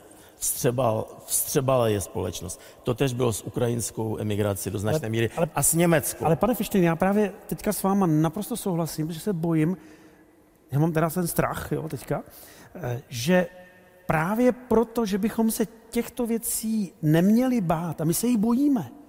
Ta naše společnost podle těch výzkumů se strašně bojí jedné rodiny. Teď, rozumíte, já jsem byl nějakým způsobem trošku zaangažovaný do diskuze o to, jestli má Charita někde na severu Moravy přijmout pár rodin. A zjistil jsem, že se tam schromážní obrovské množství lidí, kteří vlastně mají neskutečný strach z toho. A já si říkám, ten strach reálně existuje.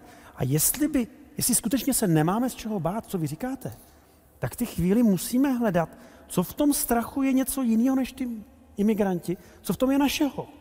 A já se bojím, že ten právě strach o to, že naše zabalený do vánočního papíru štěstí někdo rozbaluje. Naše štěstí a jistoty, to nejsou pouhá slova, to je velmi důležité pro životy těchto mladých lidí.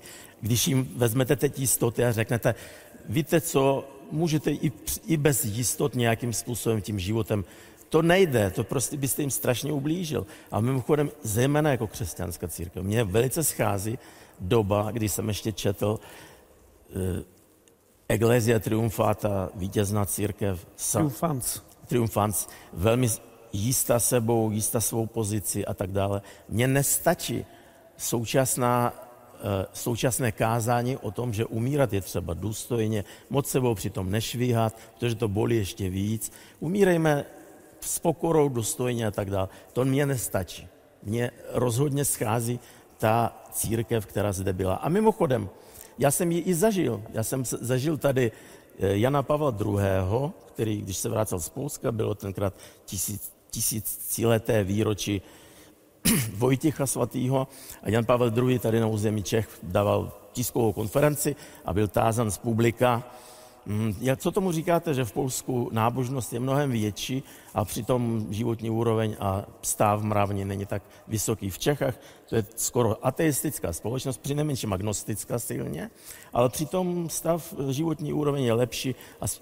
A Jan Pavel II., protože nebyl povrchní kazatel, nebyl katecheta, který eh, deset přikázání zopakuje, ale byl hluboký myslitel.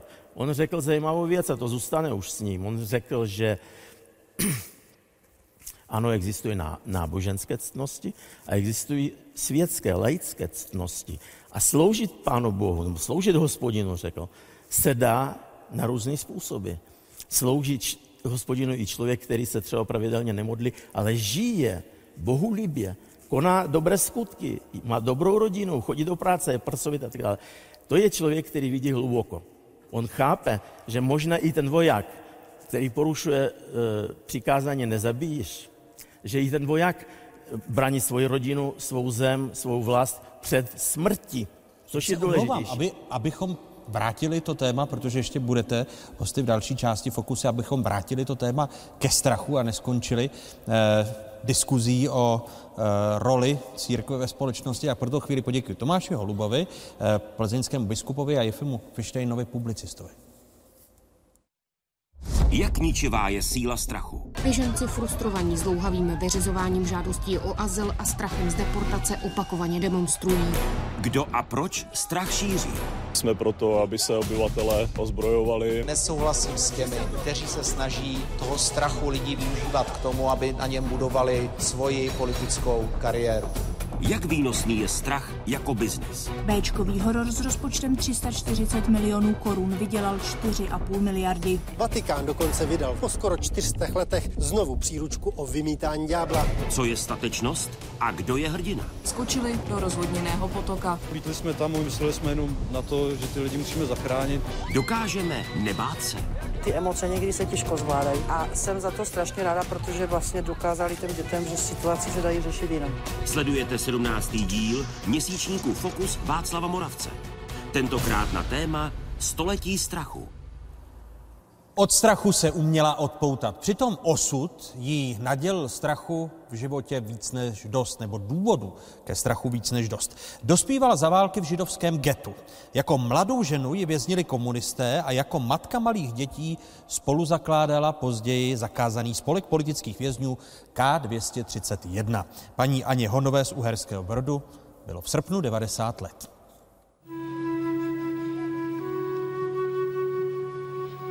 Já jsem byla z dělnické rodiny a ono se to kastovalo, že víte. Rodiče mého manžela měli lékárnu, tak dlouho ani nechtěli svolit, aby jsme se vzali, protože takové kastovnictví bylo. Když to u Masaryk, víte, že, že nám pomáhal, Kočárek sám vozil s dětmi, že on prostě chtěl tu americkou rovnost, tu demokracii zavést, sem. A měl tolik let, že podařilo se mu to. A tím vy jste tak říkajíc načuchla že vám to vydrželo po celý život. Po celý život, ano. To jsem ještě zažila, když prostě pochodovala naši vojáci, co byli v, Amer- v Anglii, letci. To jsem zažila v té Praze. A když přijel prezident Meneš, taky jsem to zažila. A zažila jsem taky soud Frankův. Dostala jsem stupenku. Vy jste viděli, že přichází únor 48 a vy jste hnedka věděli, že to je špatně? Ano. Zapřeli první vojsko, prokuratury, soudy. A kdo se jim nezdál podezřelý, zdál podezřelý to znamená ze strany národních socialistů, lidovců, skautů, tak je pozabírali bez nějakého Já jsem byla zaměstnaná u firmy Zvěr, to je velká firma v Brodě. Já jsem tam dělala účetní. A ten můj šéf taky, protože dodávali do zbrojovky, tady zbrojovka je veliká, že? tak tam měl napojení a tak nějaké ty zprávy tam vždycky se jedná ohledně výroby zbraní a posílal to do zahraničí na CIA, a do CIC. Jednou tam přišli nějaký podivní lidé po chodbě chodby a můj kolega mě říká, ty to je divné, tady jsem viděl takové dva lidi a když jsem se ptal, co chtějí, řekl, děkuji, děkuji, my si stačíme. Zatkli mě v kanceláři, prohledali stůl, všechno vyházeli ven a řekli, pojďte, pojďte s námi. Říkám, kam? No k vám. Tak šli k nám do bytu. Našli tam korespondenci do Rakouska. Aha, tady jsou špionážní ty. Já říkám, prosím vás, nebyla zde tedy, já tam mám tetu Tatínkova, sestra bydlí ve Vídni. My jsme se s manželem znali, už on byl scout. Měli jsme se brat v květnu a mě v únoru zavřeli. V nákladním autě zamrazl, mě vezli do toho hradiště. Jsem se nachladila, protože jsem měla ještě průdušky. No a tam hned bez obědu, bez všeckého, šest chlapů na mě a byl takový křížový výslech. Žval na mě, že mi dal takovou facku, že se ani nezmotám. Já jsem říkala, ale prosím vás pěkně, vy jste jdu, jsem mu tak se obrátila jsem kartolka. Vy jste důstojník Československé bezpečnosti. To dělali gestapáci, to za naši to nedělají. On byl tak zarazený. Já jsem nevěděla, že oni mlátí, jinak bych si to možná ani neřekla. Nevěděla jsem to, tak jsem mu tak řekla. Tam byla zima. Jsme byli ochlupené jak opice ze zimy. Tam nebyly záchody žádné, ani nejsou. Tam byly jenom takové hrnce, tam se dávalo WC, všecko, co jste měla, z ložky. A západ se to museli potom vynášet chodbařky. My z takové malé místnosti, kde byl zabřežovaný kanál. A my jsme měli takový hák, když se topilo v kamnech hákem na uhlí, tak jsme to tam museli do těch mříží dávat. No byla to hruza. Já jsem si myslela, že vyvrhnu střeva.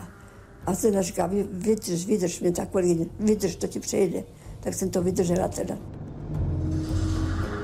Ti bacháři, kteří neuměli, to byli idioti, idioti. Oni neuměli ani číst, ani psát. Nějaký šimek. Zdevšové ten neuměl ani číst, ani psát. Ale měli nad váma moc vlastně. Ale samozřejmě, že ano. Viděli jsme na dvůr, kde pochodovali vězni. Viděli jsme tam Rudu Lenárda, kterého popravili. On byl tak dobitý, že ho chlapci na ramenách vozili před kapli v té vězenské, tam se dával během té vycházky. Když oni tam popravali v tom hradišti, no tak my jsme věděli od bachařky, že budou, budou popravy. Nevěděli jsme ale kdy. No ale to, to jsme se dozvěděli, takže ty psi štěkali. Psi strašně štěkali při každé popravě. No ale fakt jeho popravili. Toho Rudulina to si na něho vzpomínám. Nebo na toho Janošíka. To byl můj ročník. Když ukazoval nám, když jsme tam umývali ty okna, ukazoval, jak se to krátí, že bude popraven. No. A nemohli jsme nějak pomoct. A jak to potom dopadlo u toho soudu teda? Vy jste... U toho soudu jsem dostala dva roky a čtyři měsíce. Váš snoubenec na vás čekal přes to vězení a pak jste... No, ho taky zavřeli.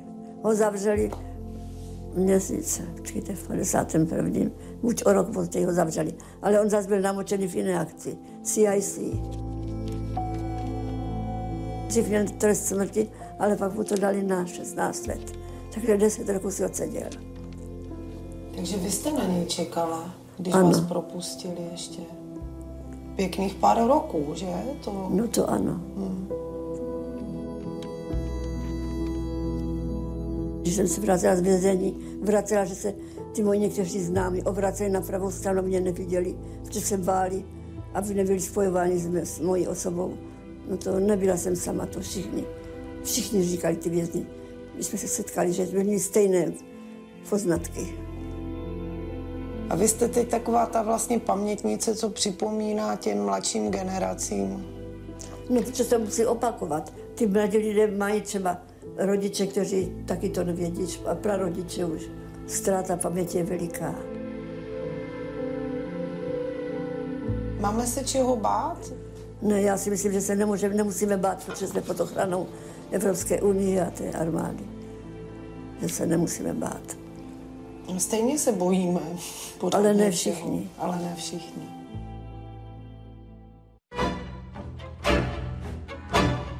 Síla strachu.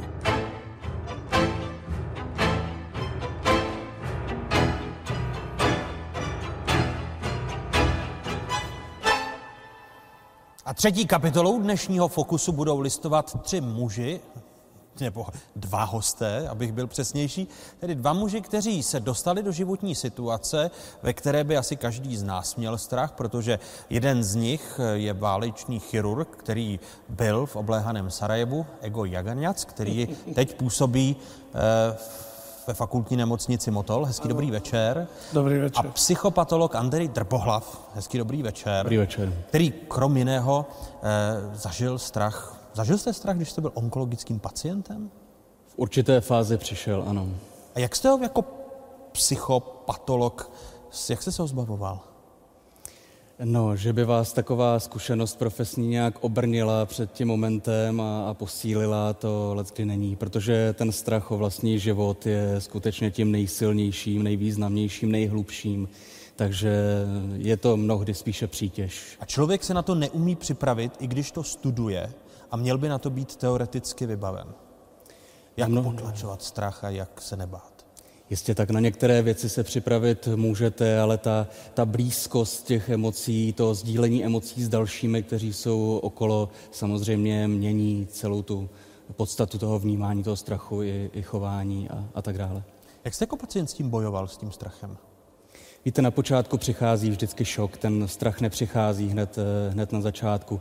To první je šok eh, z toho, že se vám rozboří stávající hodnoty a, a kostičky, které jste si v průběhu času postavil a na které jste vylezl. Pak samozřejmě do toho všeho začnou vstupovat eh, emoce ostatních lidí, kteří jsou kolem vás, protože nejen strach, ale veškeré emoce jsou obecně nakažlivé. Eh, Někdy člověk mívá, nebo spíše mnohem častěji mívá tendenci v takové situaci vyjadřovat lítost vůči tomu, kdo třeba onemocněl. Což není úplně správné, protože lítost je ze své podstaty spíše oslabující emoce. Vysoce nakažlivá a oslabující, to je to, co v té chvíli opravdu nepotřebujete slyšet. A tak se musí člověk obrnit, více naslouchat svému tělu, eh, jasně vidět nějakou vizi, cíl, cestu, po které chce jít, koncentrovat se na jeden jediný úkol, vyléčit se. To je, to je jediné, na co musí nasměřovat veškerou soumysl a, a veškeré své síly, psychické i fyzické. Edo Jaganjac zažil tedy ten válečný konflikt eh, v, v Bosně a v Hercegovině, občanskou válku v někdejší Jugoslávii. Napsal o tom knížku Sarajevská princezna. A když z ní budu citovat. Jedeme jako stroj. Tentokrát dorazilo na 40 raněných. Mrtvé nám nevozí. Ještě před půl rokem nám občas přivezli i mrtvé.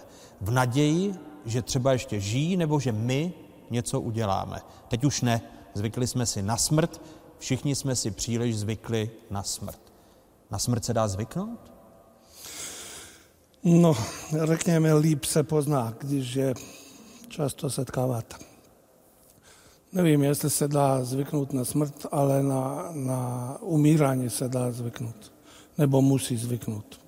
Stejně ten strach, jaký popsal pan doktor Drbohlav, vždycky zůstává. To není něco. Já si taky souhlasím velice, že strach od smrti je podle mě jediný opravdový strach. Není, není to tak, že život ve válce člověka odnaučí strachu ze smrti? No, umíte bojovat proti tomu. Já řeknu svůj příklad. Já si myslím, že um, je třeba něco, co vás nutí, abyste přežil. Strach od smrti to není. Smrt naopak, občas byste přizval nejradši. Řekněme, když moje rodina odešla ze Sarajeva, oni nějakým způsobem mohli odejít, moje manželka a moje dvě malé dcery. V tu chvíli já jsem si byl pevně přesvědčen, jistý, že tu válku nepřežiju. Ono tehdy to vypadalo tak, že neustále se bombardovalo, střílelo mrtvých, kolik chcete. A tím pádem, že jsem si byl jistý, že nepřežiju, najednou jsem byl volný. Už se mi nic nemůže stát. Já už jsem mrtvý. Podstatě každý ten den navíc, to je dárek. To je moc hezký, že jsem ho přežil. Ale trvá to a trvá a každý den máte jeden jediný úkol, boj o přežití. To znamená, čas se zastaví. Už neexistuje zítra a ráno se vzbudíte. V naší práci to bylo takové, že první půl roku jsme spali jenom dvě hodiny denně, ale člověk je neuvěřitelně zvíře, zvyknete se na to. Probudíte se po těch dvou hodinách, vyspali, odpočátý, něco se vám zdálo a jdete připravený pracovat dál.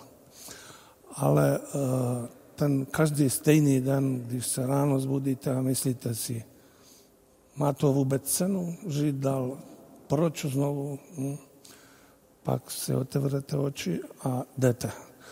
A najdete si důvod žít a ten důvod pro mě byly moje děti, moje manželka někde v cizině. A teď přijde večer, vy zase usínáte, zavíráte oči, myslíte si, že budete myslet na ženu a děti, když zavřete. Ne. Motají se vám silné operace, co jste mohl dál, co jste mohl jinak, co jste nedete. Usnete s myšlenkou, má to vůbec cenu. Čemu? A zítra znovu a znovu. Válka vám zastaví čas a život ztratí cenu. Nemoc podobně?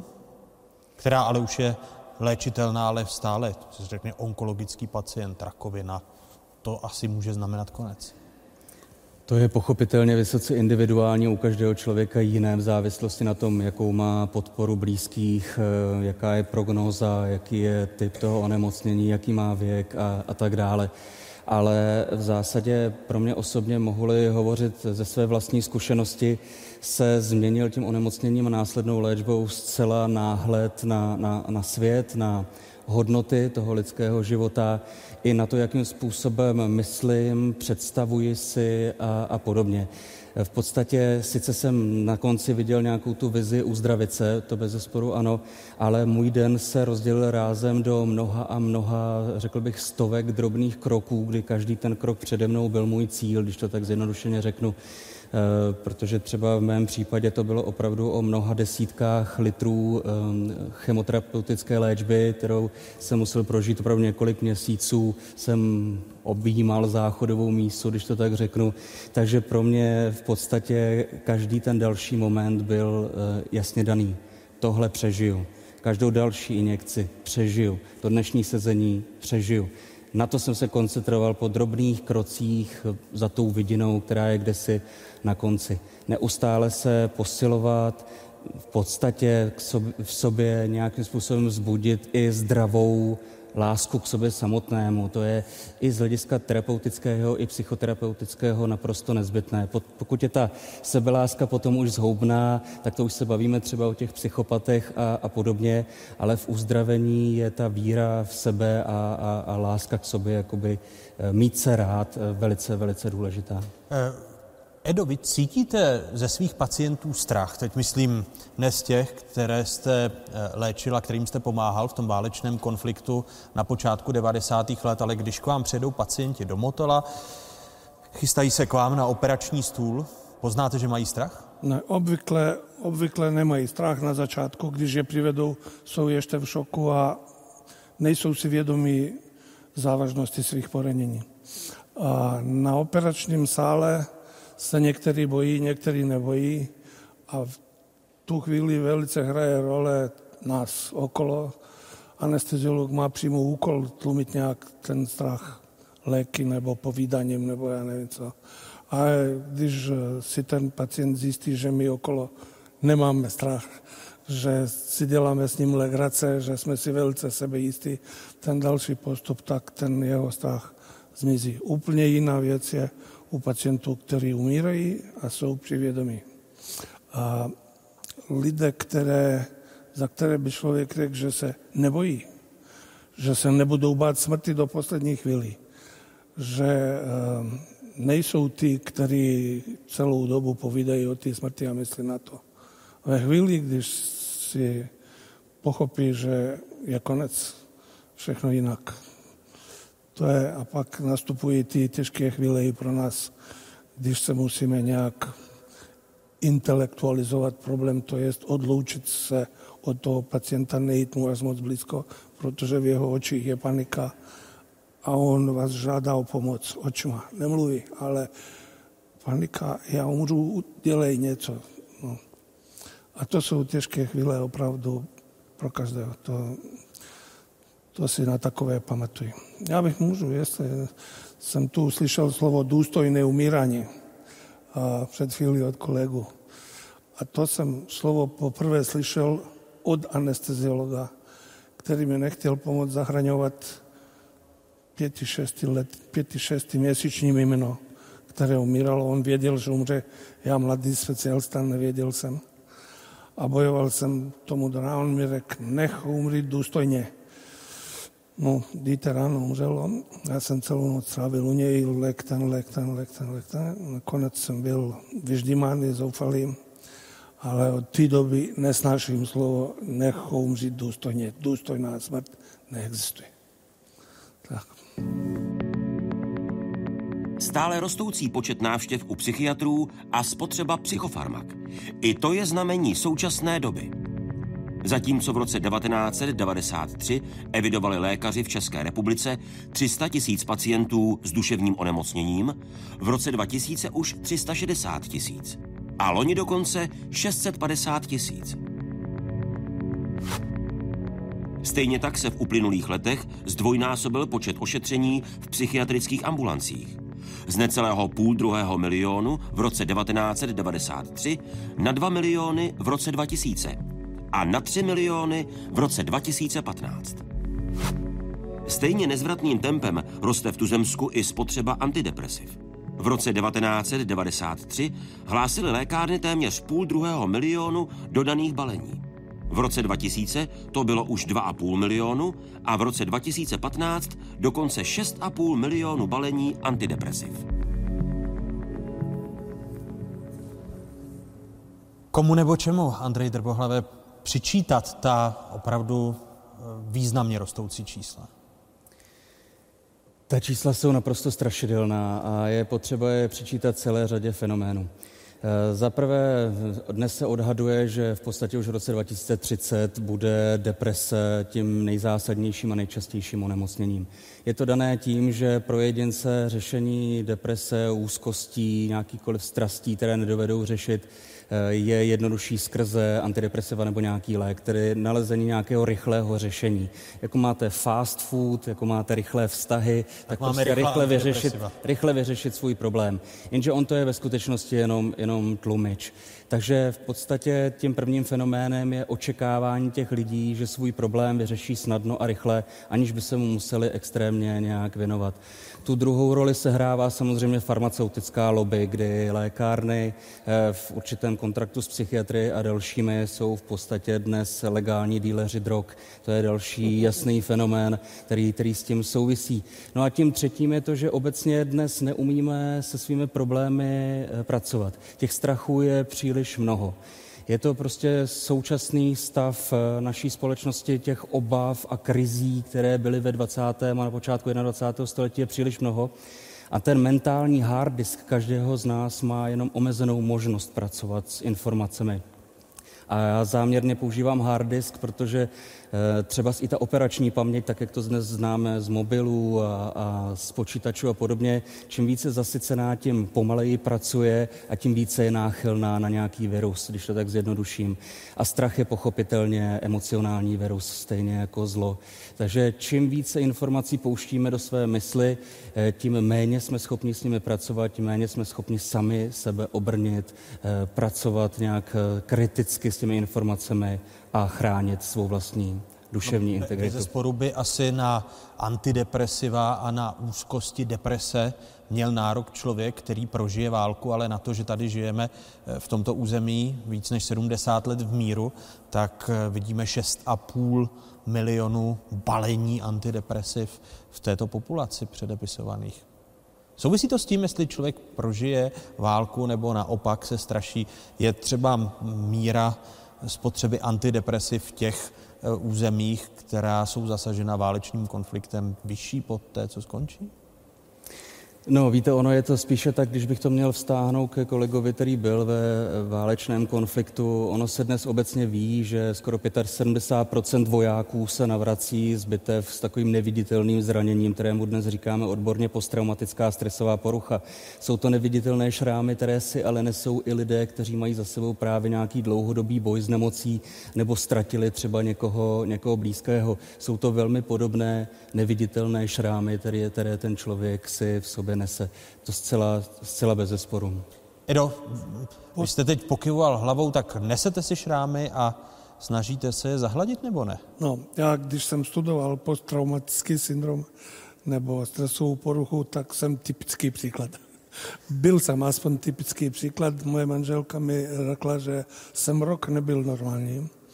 A tam u té posttraumatický, že musíte mít traumatický nějaký zážitek, že ho musíte prožívat znovu, že musí trvat aspoň měsíc, že se odrazí na vaše chování a na vaši nějaký emocionální. Tak to všechno je. A nebo bylo. A teď, jak to léčit? Tam jsou samozřejmě ty antidepresiva, které jsem já v životě nebral a myslím si, že by nikdo ani neměl brát, tak je ale nějaký způsob. Nevzal jste si léčit. od dílerů, byť vám je díleři nabízeli? Ne, ne, ne nezabízel, nenabízel, já jsem netušil, že jsem nenormální. Tehdy jsem myslel, že jsem normální. V Sarajevu jsem si myslel, že jsem jediný normální v celém městě. Jo. Ale uh, třeba ta knižka je jeden uh, způsob psychoterapie a já si myslím, že knižka, kterou jsem napsal, je atypická tím, že uh, tam není žádné hrdinství, tam je naopak, tam je to prohra za prohrou včetně pacientů, kteří zůstali nedobře vyřešení. A tam a já uh, si myslím, že když jsem je napsal, odložil do počítače a neviděl je pět dalších let. Vám tedy sarajevská princezna zahladila ty rány a stopy, o kterých mluví Andrej. Přesně. Ono, já myslím, že to, ta analýza situace, nebo já nevím, jak je to nějaký psychologický uh, děj, který si, ale to znovu prožíváte racionalizujete, čím víc to opakujete, tím banálnější se to stává, není to už taková strašná rána a spravuje se to. Já myslím, že teď mám válku za sebou, aspoň takhle. Postrasový syndrom mám za sebou. Andrej? Eh, já jsem chtěl doplnit jenom, že ještě to množství těch antidepresiv, tak jak jste i o, o nich teď hovořil, je také dáno tím, že ztrácíme schopnost právě přemýšlet eh, naprosto selským rozumem o sobě samotném, analyzovat své, své problémy, věnovat se jim, naslouchat jim a hledat sami v sobě řešení. V tom, že v dnešní době právě v tom přetlaku těch informací, který zahltí a zpomalí ten operační systém, když to tak zjednoduším, spíše hledáme pomoc u někoho jiného, spoleháme na to, že za nás někdo ty problémy vyřeší, že nám pomůže, že nás z té krize vyvede a podobně. A to je samozřejmě chyba, protože sebezáchovně člověk musí hledat tu cestu sám v sobě principiálně. Zůstáváme optimisty, alespoň podle dat CVVM. Na otázku, jak pohlížíte na budoucnost vaší a vašich blízkých, odpovědělo 15 dotázaných, že rozhodně s optimismem a 52% dotázaných, že spíše s optimismem.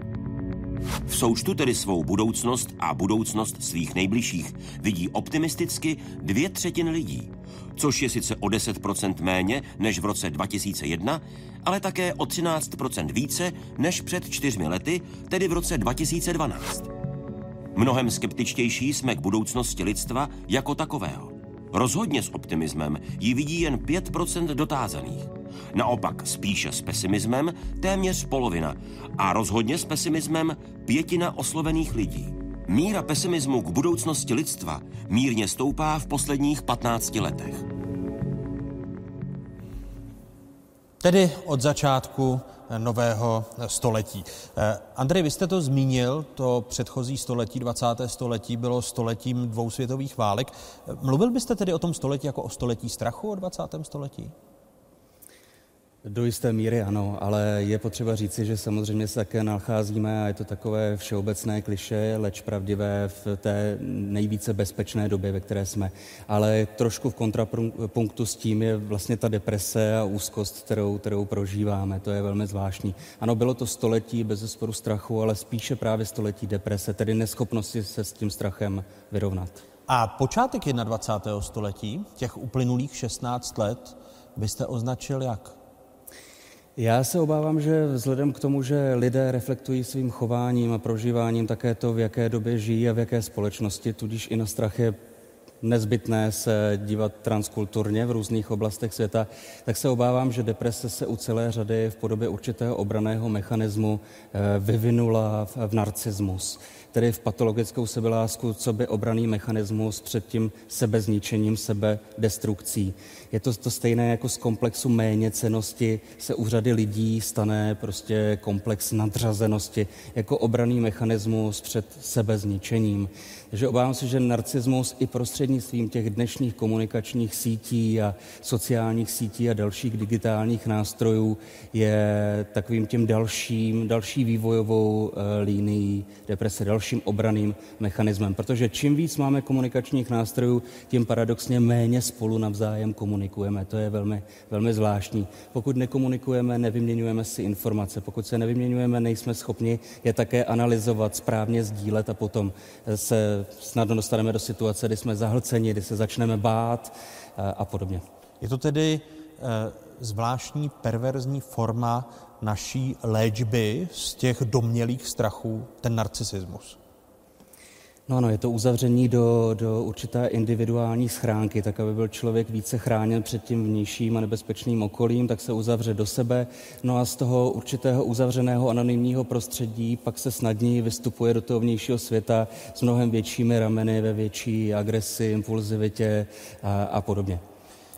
Edo, po válečné zkušenosti z čeho máte strach eh, v naší společnosti? Vy teď eh, jste opustil před eh, těmi 15 nebo kolika lety bývalou Jugoslávii, žijete tady s rodinou, máte dobré zaměstnání, předpokládám, ve fakultní nemocnici Motor. Ano, výborné. Výborné, výborné zaměst... to zaměstnavatel rád slyší. Jo.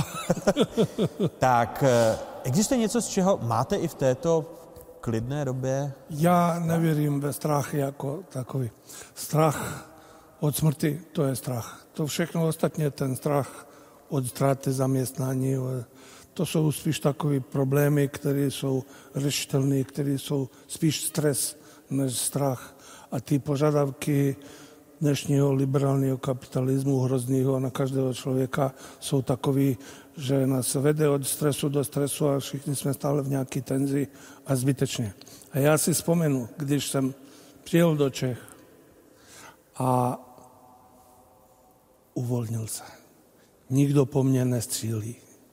Mám vodu. Neuvěřitelný teče voda. Jídlo.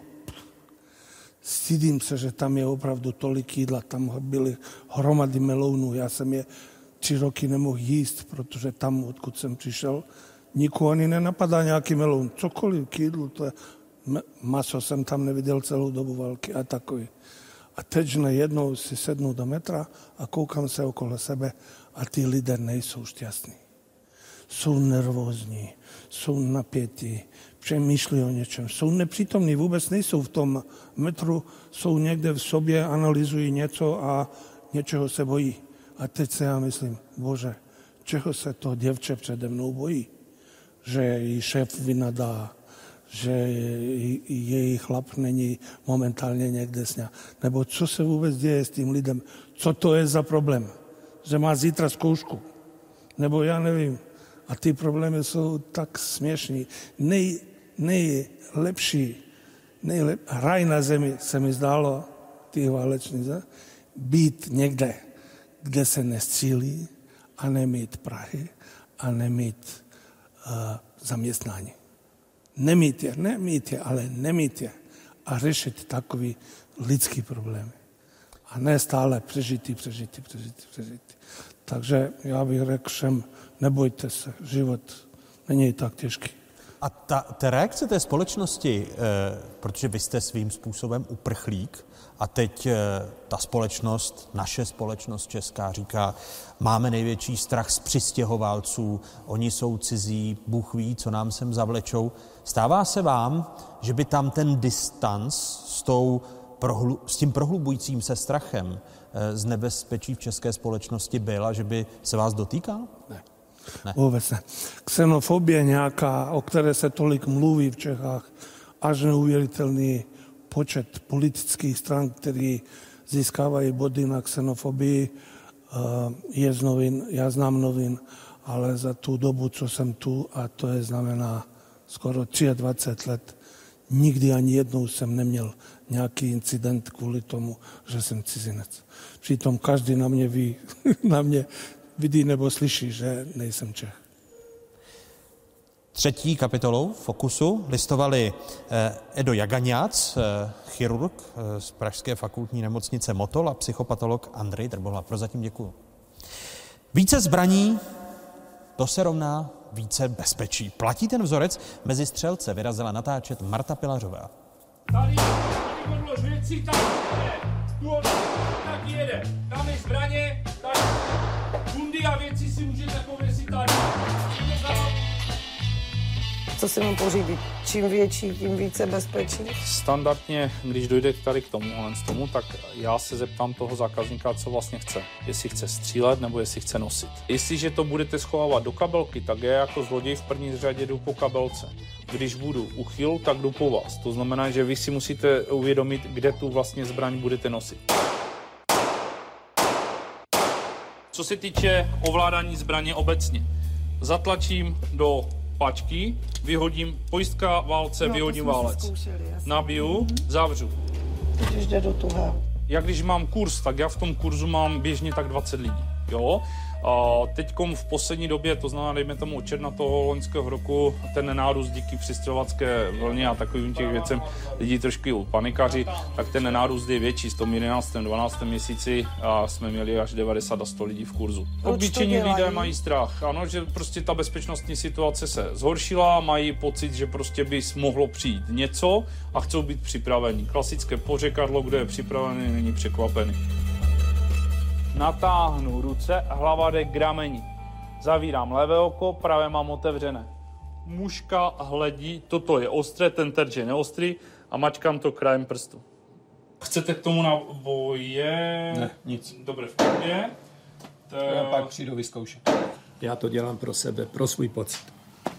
A zbraň dodá sebevědomí, ne? Takový lepší pocit, když jako to s ní umíte a má, třeba máte... Říkám, Ozbrojil jsem se a udělal jsem si zbrojní průkaz pro svůj pocit. Nehledejte v tom nic jiného. Mužka s ledím na desítku a pomalinku tahám spoušť. Pomalinku, super. Kdyby došlo k nejhoršímu, samozřejmě jsem si se ženská, ale budu bránit své děti. Já mám sice velké, ale vnuky. Ona přijde a řekne Marcel, já jsem sama na samotě u lesa s dvěma dětskama s čokolem, chlapě většině kde v háji vydělala prachy na hypotéky na úvěry, já mám strach. Jo, já nechci mít kvart na to, že bych chodila po Ostravě, střílela s tím lidi, ale chci mít něco doma. Super.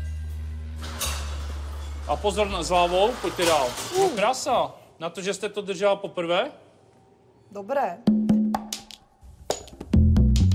Člověk si musí uvědomit, kdy tu vlastně zbraň může použít a kdy nemůže použít. A pokud může, tak se spíš tomu vyhne, než aby to použil. Jo? Protože v každém případě skončíte na v celé předběžného zadržení, kde budete vysvětlovat, jestli jste tu zbraň opravdu použila opravně nebo neopravně. Do terče to ještě jde, ale představa, že člověk jako to má v reálu někde použít, co? Já nevím, Možná, kdybych tam udělal jako určitou osobu, tak bych ji zmačkla. Vkládám prst na spoušť a jedným tahem k sobě.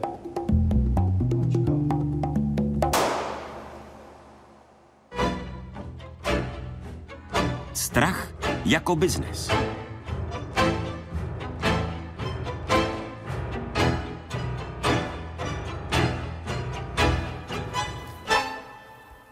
A poslední kapitolu dnešního Fokusu se všemi hosty Fokusu eh, si dovolím otevřít osobní otázku. Je někdo z vás legálním držitelem zbraně, dámo a pánové? Nikdo z vás, takže nikdo z vás. Eh, Andrej, eh, pokud byste měl odpověď na tu jednoduchou otázku, proč je eh, strach a zlo tak výnosné? Proč se kolem něj točí tak obrovský biznis?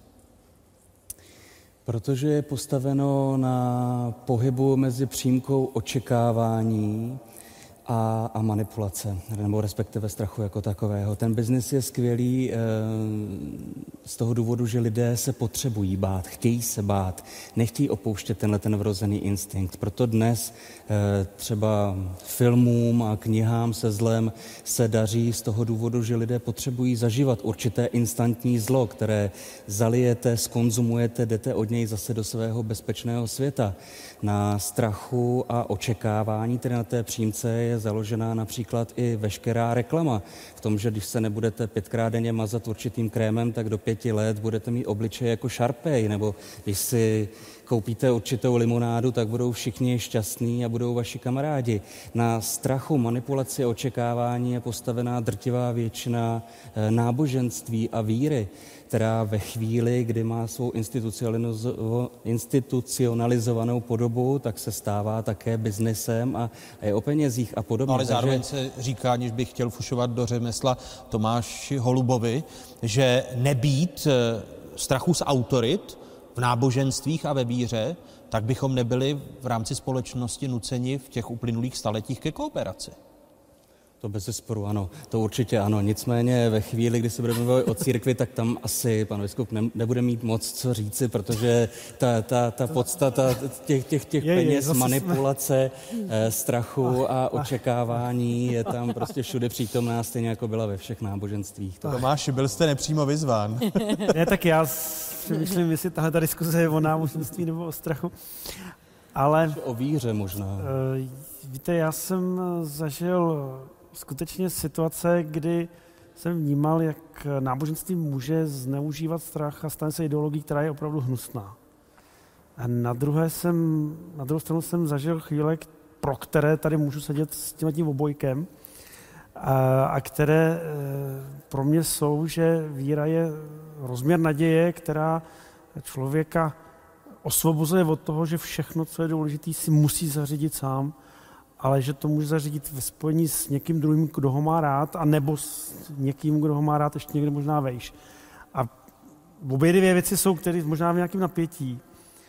A já rozumím tomu, že na jedné straně ten strach tuhle tu hodnotu sebou má a že to pokušení použít náboženství pro strach je strašně veliký a znám to. Ale na druhou stranu si myslím, že to není to jediné, co je o to možné říct. Bez zesporu ne. Na druhou stranu víra a naděje je v zásadě jediným nástrojem, jak bojovat s tím strachem. To je nesporný. Když jsem se vás... Co láska? Tady eh, Radkin Honzák říká, a co, a co láska? Když jsem se vás ptal na tu zbraň, tak Radkin Honzák eh, vytáhl nůž, protože správný muž má v kapse nůž, takže to je jediná zbraň, kterou máte. Eh, co se... Ještě mozek. Ještě... Teď přemýšlím, jestli dovede mozek zabíjet. Ano, dovede ano. mozek za, zabíjet. Biznis se strachem eh, provází nás také staletí jako ten strach? No pochopitelně. Teď my s panem kolegou se můžeme tady krásně vrtět, jakou máme vůdu smrt. Jo? My můžeme zabíjet slovem. To jako je všecko známý. Já si myslím ale, že to, co podstatného tady nezaznělo, je, že člověk má určitý potřeby a má určitá přání. To nás učil už Aristoteles. A ty potřeby musí sytit, e, jinak chátrá. A ty potřeby jsou biologický, psychologický, sociální a spirituální. My máme duchovní potřeby a jako byly určitou dobu sycený institucionalizovanýma církvema. To teď spadlo. A co mně se hrozně líbí na českém národě, který deklaruje, jak je nejateističtější na světě, že si spirituální potřeby řešíme tím, že máme největší spotřebu špiritusu a trávy. A to není moc k smíchu, jo? to je fakt. Tam je ten přesah dosažený touhle debilní cestou. A v podstatě e, tedy to, co říkal Heidegger, už jenom nějaký Bůh to může zachránit. Buď to se ta církev bude nějakým způsobem modernizovat natolik, že bude schopná oslovit e, populaci, a nebo musí přijít něco jiného. Nasycení těch duchovních potřeb. A tam, tam je otázka toho, z čeho ten strach mít budu a nebudu. Jo? My ten strach máme soudě ze sociologických výzkumů právě z přistěhovalecké vlny a také to, co ji vyvolává, tedy terorismus. Nejvíc ze všeho se bojíme teroristů. Strach z nich přitom v posledních letech sílí. Podle nejnovějších sociologických šetření Centra pro výzkum veřejného mínění při Akademii věd České republiky považuje v České republice hrozbu terorismu za reálnou 80% populace. Před deseti lety to přitom bylo o 20% méně. Na stupnici největších obav následuje mezinárodní organizovaný zločin. Ohrožení představuje podle dvou třetin dotázaných, což je výsledek srovnatelný s deset let starými výzkumy. Naopak strach z uprchlíků se v uplynulé dekádě ze čtyřnásobil.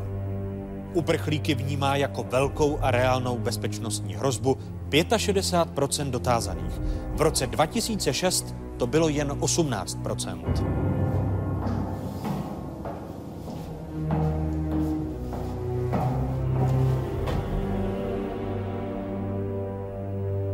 Strach máme také z budoucí války. Co by skutečnou hrozbu v budoucnu ji vidí celá polovina populace. Před deseti lety to přitom byla jen desetina lidí. Naopak do pozadí ustoupila obava z ekonomické krize. V roce 2006 se jí bálo 68% lidí. V loni to bylo jen 30%. Schodně nyní, jako před deseti lety, vnímají lidé ohrožení lidstva nějakou formou epidemie. Jde o zhruba čtvrtinu dotázaných. Jak velký podíl, Jefime Fištejne, právě mají politici na tom strachu, respektive to, že nás ochrání a proto svým způsobem i politika může být biznis se strachem. Já jsem politik, já vás ochráním, mějte strach z teroristů. Přesně toto, i když svými slovy už napsal Machiavelli ve své knize Vladář, kde doporučil právě manipulovat se strachem. Je to velmi účinné, ale k tomu je třeba podotknout, že zneužitelný je každý, i ten sebe ušlechtilejší pocit. Láska k vlasti, vlastenectví, jak říkal Bebel, poslední útočiště padoucha. Eh, láska k ženě, láska k víře nebo vůbec víra, všechno je zneužitelné a politicky manipulovatelné. Ale když mluvíme o těch zbraních, já bych se chtěl vrátit k myšlence, která tady zazněla, pan kolega řekl, a velmi trefně, že někdy má pocit v českém eh, dopravním prostředku, že ty lidi nejsou šťastní, ačkoliv vlastně nejsou k tomu důvody. U nás se občas e, mluví o tom, že bychom měli rozdat zbraně mezi obyvatelstvem, takzvaná izraelizace společnosti, ale ona nespočívá v tom, že je mnoho zbraní tam. Ona spočívá ve schopnosti prožívat, prožívat život na pozadí opravdového nebezpečí. To znamená vědět, že cenné a, a, a hodné toho slova je být, když můžeš taky nebýt a být připraven. Určitá kultura zmužilosti, která u nás není. A pak není schopnost procítit, prožít velké opravdové pocity. Pak je ta e, neuvěřitelná malichernost, se kterou člověk pokládá za e, katastrofy, to co, to, co katastrofou vůbec není. Jak se říká česky, když nejde o život, nejde o nic. Eh, vládci, politici mluví o ohrožení, před kterým nás ochraňují. Ochránění může plodit nenávist. To jste zažil v těch do 90. letech, když jste prožíval důsledky toho válečného konfliktu? Tak, to je přímo způsob, jak vyvolat válku. To, um, to se studuje. To, je, to jsou tři podmínky, abyste vyvolal válku kdekoliv, kdykoliv. První je vyvolat pocit ohroženosti určité části obyvatelstva. Pocit ohroženosti znamená strach. Znamená, začnete mluvit proti určité části obyvatelstva, ty okolo to, to, je, to je forma speciální války, to je propaganda, to se děje i teď v Čechách proti tým migrantům, to je pak druhá věc je politická nestabilita, padají autority a třetí věc je ekonomická nestabilita, vezmete jim peníze. Ty tři, ty tři podmínky, když vyvoláte, máte válku bez ohledu na to, co děláte potom. Takže zneužití, zneužití strachu a všeho, zvlášť od politiků, bohužel velice často nebo vždycky poslední dobu je církev v tom samotána nějakým způsobem. Bohužel říkám, protože církev by měla pomáhat lidem, aby žili lépe a ne učit je, koho mají nenávidět, koho mají volit a nemůže se dovolit, aby kněz stál na tenku a dával požehnání tanku, který jde zabít mě a moje děti. Ale vidíme, že vždycky byl Gott mit uns, vždycky je ta výraz zneužitá, nebo já nevím, jestli je výraz zneužitá, nebo církev zneužívá někoho jiného pro její cíle. Nevím, jak to říct. Když se, Marto, vy podíváte na ty strachy, strach z teroristů, eh, působilo to na vás, když jste intenzivně sledovala stále, předpokládám, že čas od času ty zprávy sledujete?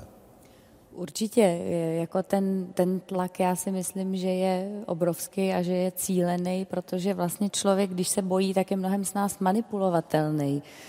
A já vlastně jako všechno, co tady padlo dneska večer, to tak je a to tak funguje. Prostě politika, eh, zvlášť v dnešní době a vždycky tomu tak asi bylo, používala strach jako nástroj. A já právě už jsem jako nechtěla propadat tomuhle tomu strachu, protože si myslím, že potom je člověk paralizovaný a přestane, přestane, jak říkal Andrej Drbohlav používat prostě hlavu, svůj selský rozum a mm, já nemám ráda úplně tenhle ten stav mysli. ono, když se podívám na ta data, tady padla řeč, tuším od Jefima, o e, izraelizaci, co se týče ozbrojování, tak e, v zemích, které jsou permanentně ohrožené terorismem, vrátím-li se k tomu sociologickému šetření, jako je Izrael, se nikdy počet obětí teroristických útoků nepřiblížil týdennímu počtu mrtvých při dopravních nehodách v Izraeli. Je tedy i, i ten náš strach eh, z terorismu strachem, který je iracionální, protože je možné s námi lépe manipulovat, nebo při pohledu na to současné dění je to strach racionální, Andrej? No, je iracionální z toho důvodu, že nemáme objektivní informace pro to, abychom se k němu byli schopni nějak jako postavit. Je to samozřejmě manipulace. Bohužel mě, možná je to podstatou mého oboru, výrazně více zneklidňuje to, jaké emoce a jakou neschopnost pracovat s informacemi to vlastně v lidech vytváří. Jak se společnost eh, polarizuje jakoby na dva tábory, tedy pro a proti, jako kdyby to bylo tak jednoduché, jako kdyby to bylo opravdu jenom dvoubarevné. Přitom ani jeden z těch táborů nepracuje s adekvátní adekvátními informacemi. A, a ty negativní emoce, sílící strach, obavy, ta, ta agrese, ta impulzivita, kterou vnímám v lidech čím dál více, kterou vidím už i u malých dětí, se kterými se setkávám třeba na školách, je něco zhoubného, co se zasadí jako semínko a v další generaci přinese eh, bohužel neúplně rovný a ideálně vzrostlý strom. Takže samozřejmě ptáte se mě třeba na téma imigrace, shledávám v tom celou řadu, řekněme, ohrožení, rizik a podobně. Budu-li vstřebávat jenom informace, které, které k nám proudí, ale mnohem více se bojím toho, co to vytváří v mysli nás. Eh, lidí, kteří tu žijí, kteří se nedovedou už dnes ani soustředit na to, na co se těší, co je jim milé, co zažijí příští víkend nebo za měsíc, ale střádají všechny ty své strachy, jejich hlava roste a pak jdou psychiatrovi nebo do lékárny pro lopatu léků. To je hodně nešťastný vývoj. Andrej Drbohlav, Edo Jagaňac, Tomáš Holub, Jefim Fištejn, Radkin Honzák a Marta Isová byli dalšími hosty dalšího vydání měsíčníku Fokus. Děkuji vám, dámy a pánové, že jste přijali naše pozvání a těším se někdy příště na shledanou. Děkuji. Děkuji i vám, publiku. Dnes to byli studenti tří gymnází, a to e, gymnázia Bohumila Hrabala v Nymburce, gymnázia Litoměřická v Praze a Porgu v Praze. Děkuji vám, těším se někdy příště na shledanou. Děkuji.